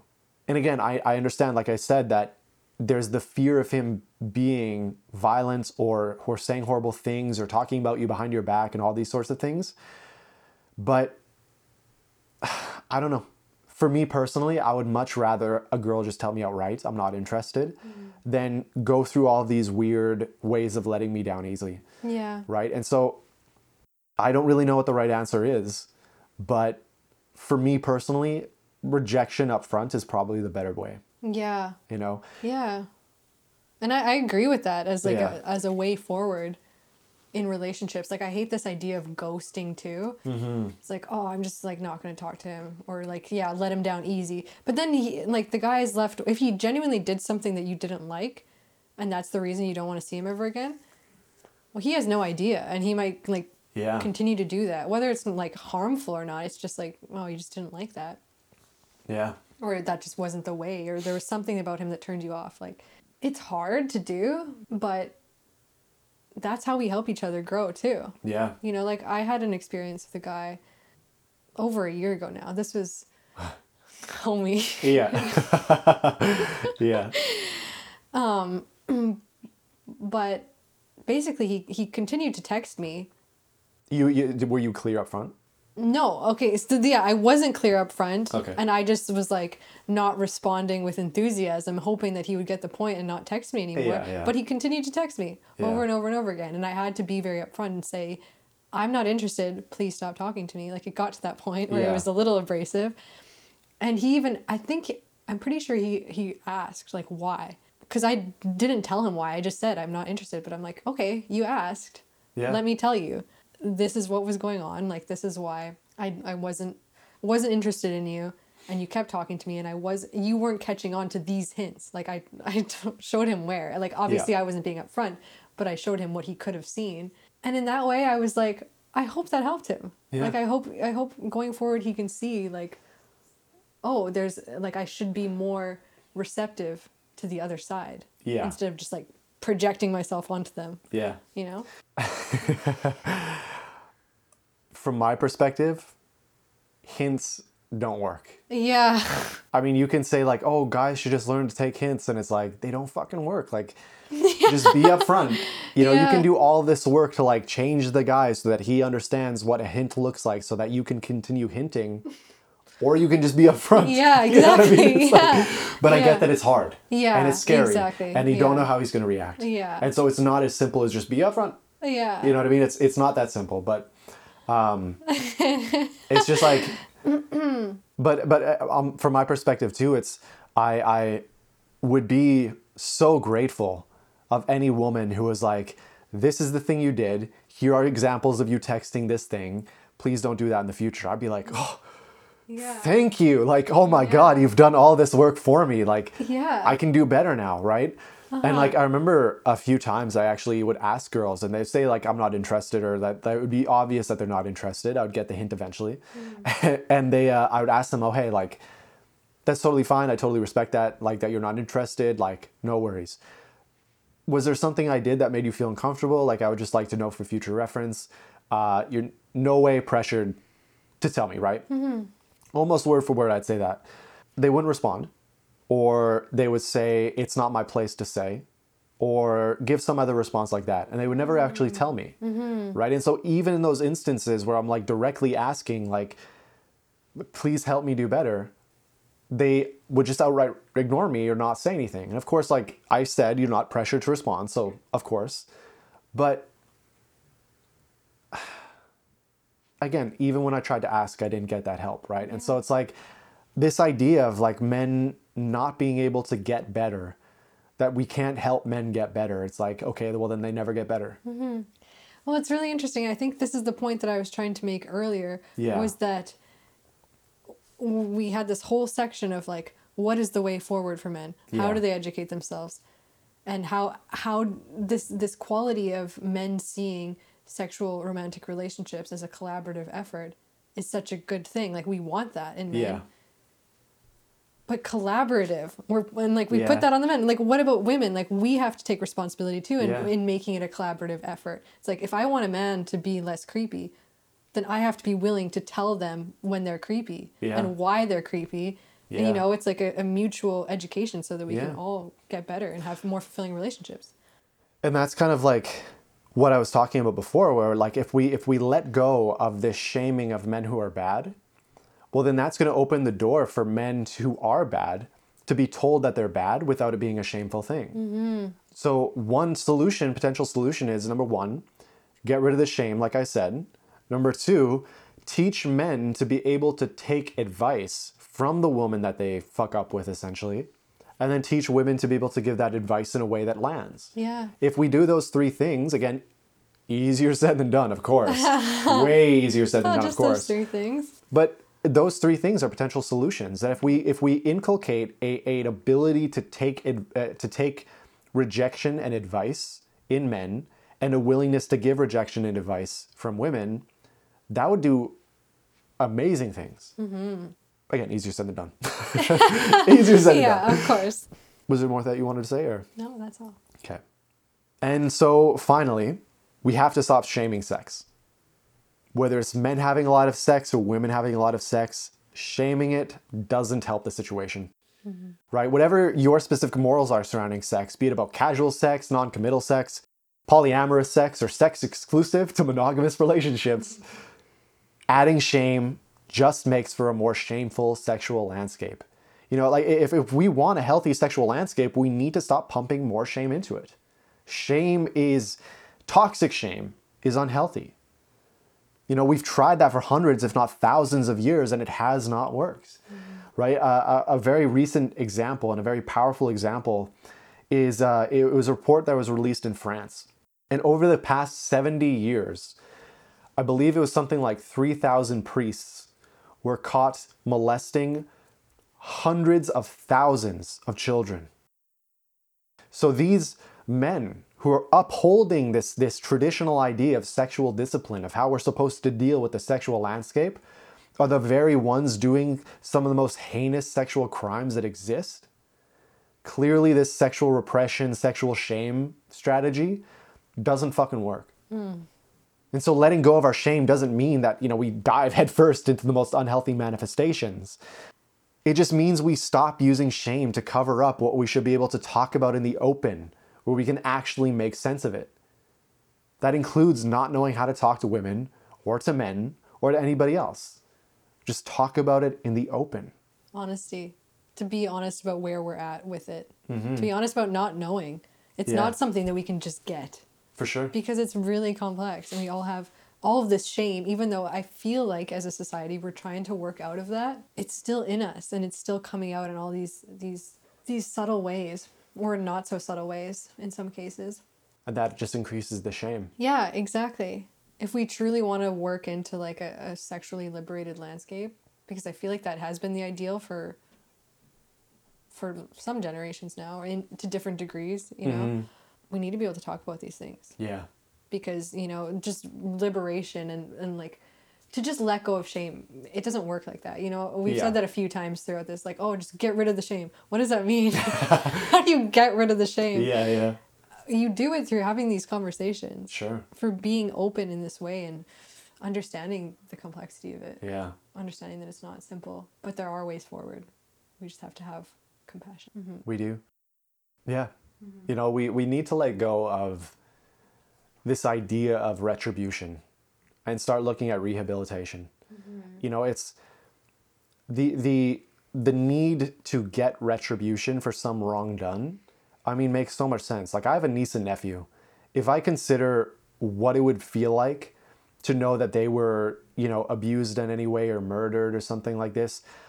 I mean, I would want retribution done on those people, right? I would want the prison guards to tell the other prisoners what they did so that the prisoners can fuck that person up, right? Mm-hmm. And yet I can look at that and be like, does that make you any better than them? Mm-hmm. Does that solve the problem? Does that like, does putting more hatred and, and punishment and shame and, and violence in the world solve the problem of violence? It's like, no, mm-hmm. obviously. As much as I would want retribution for what, what that person did, rehabilitating that person is going to do far more to help society become a better place. Mm-hmm. And that's hard. It's very hard to do that, to, to be, to, to, to approach such emotionally jarring situations from that perspective. But at least as far as I can see, that's the way we have to do it mm-hmm. if we want change to happen, positive change. Yeah, for sure. I agree. Good. so we come to the end of the podcast. Is there anything else you you feel you would like to add to the conversation or Nothing that's coming up right now. okay. But I really appreciate this conversation. Yeah, thank you for receiving it. I'm really glad that we were able to uh, create something that I think is really important Yeah. together here. Yeah.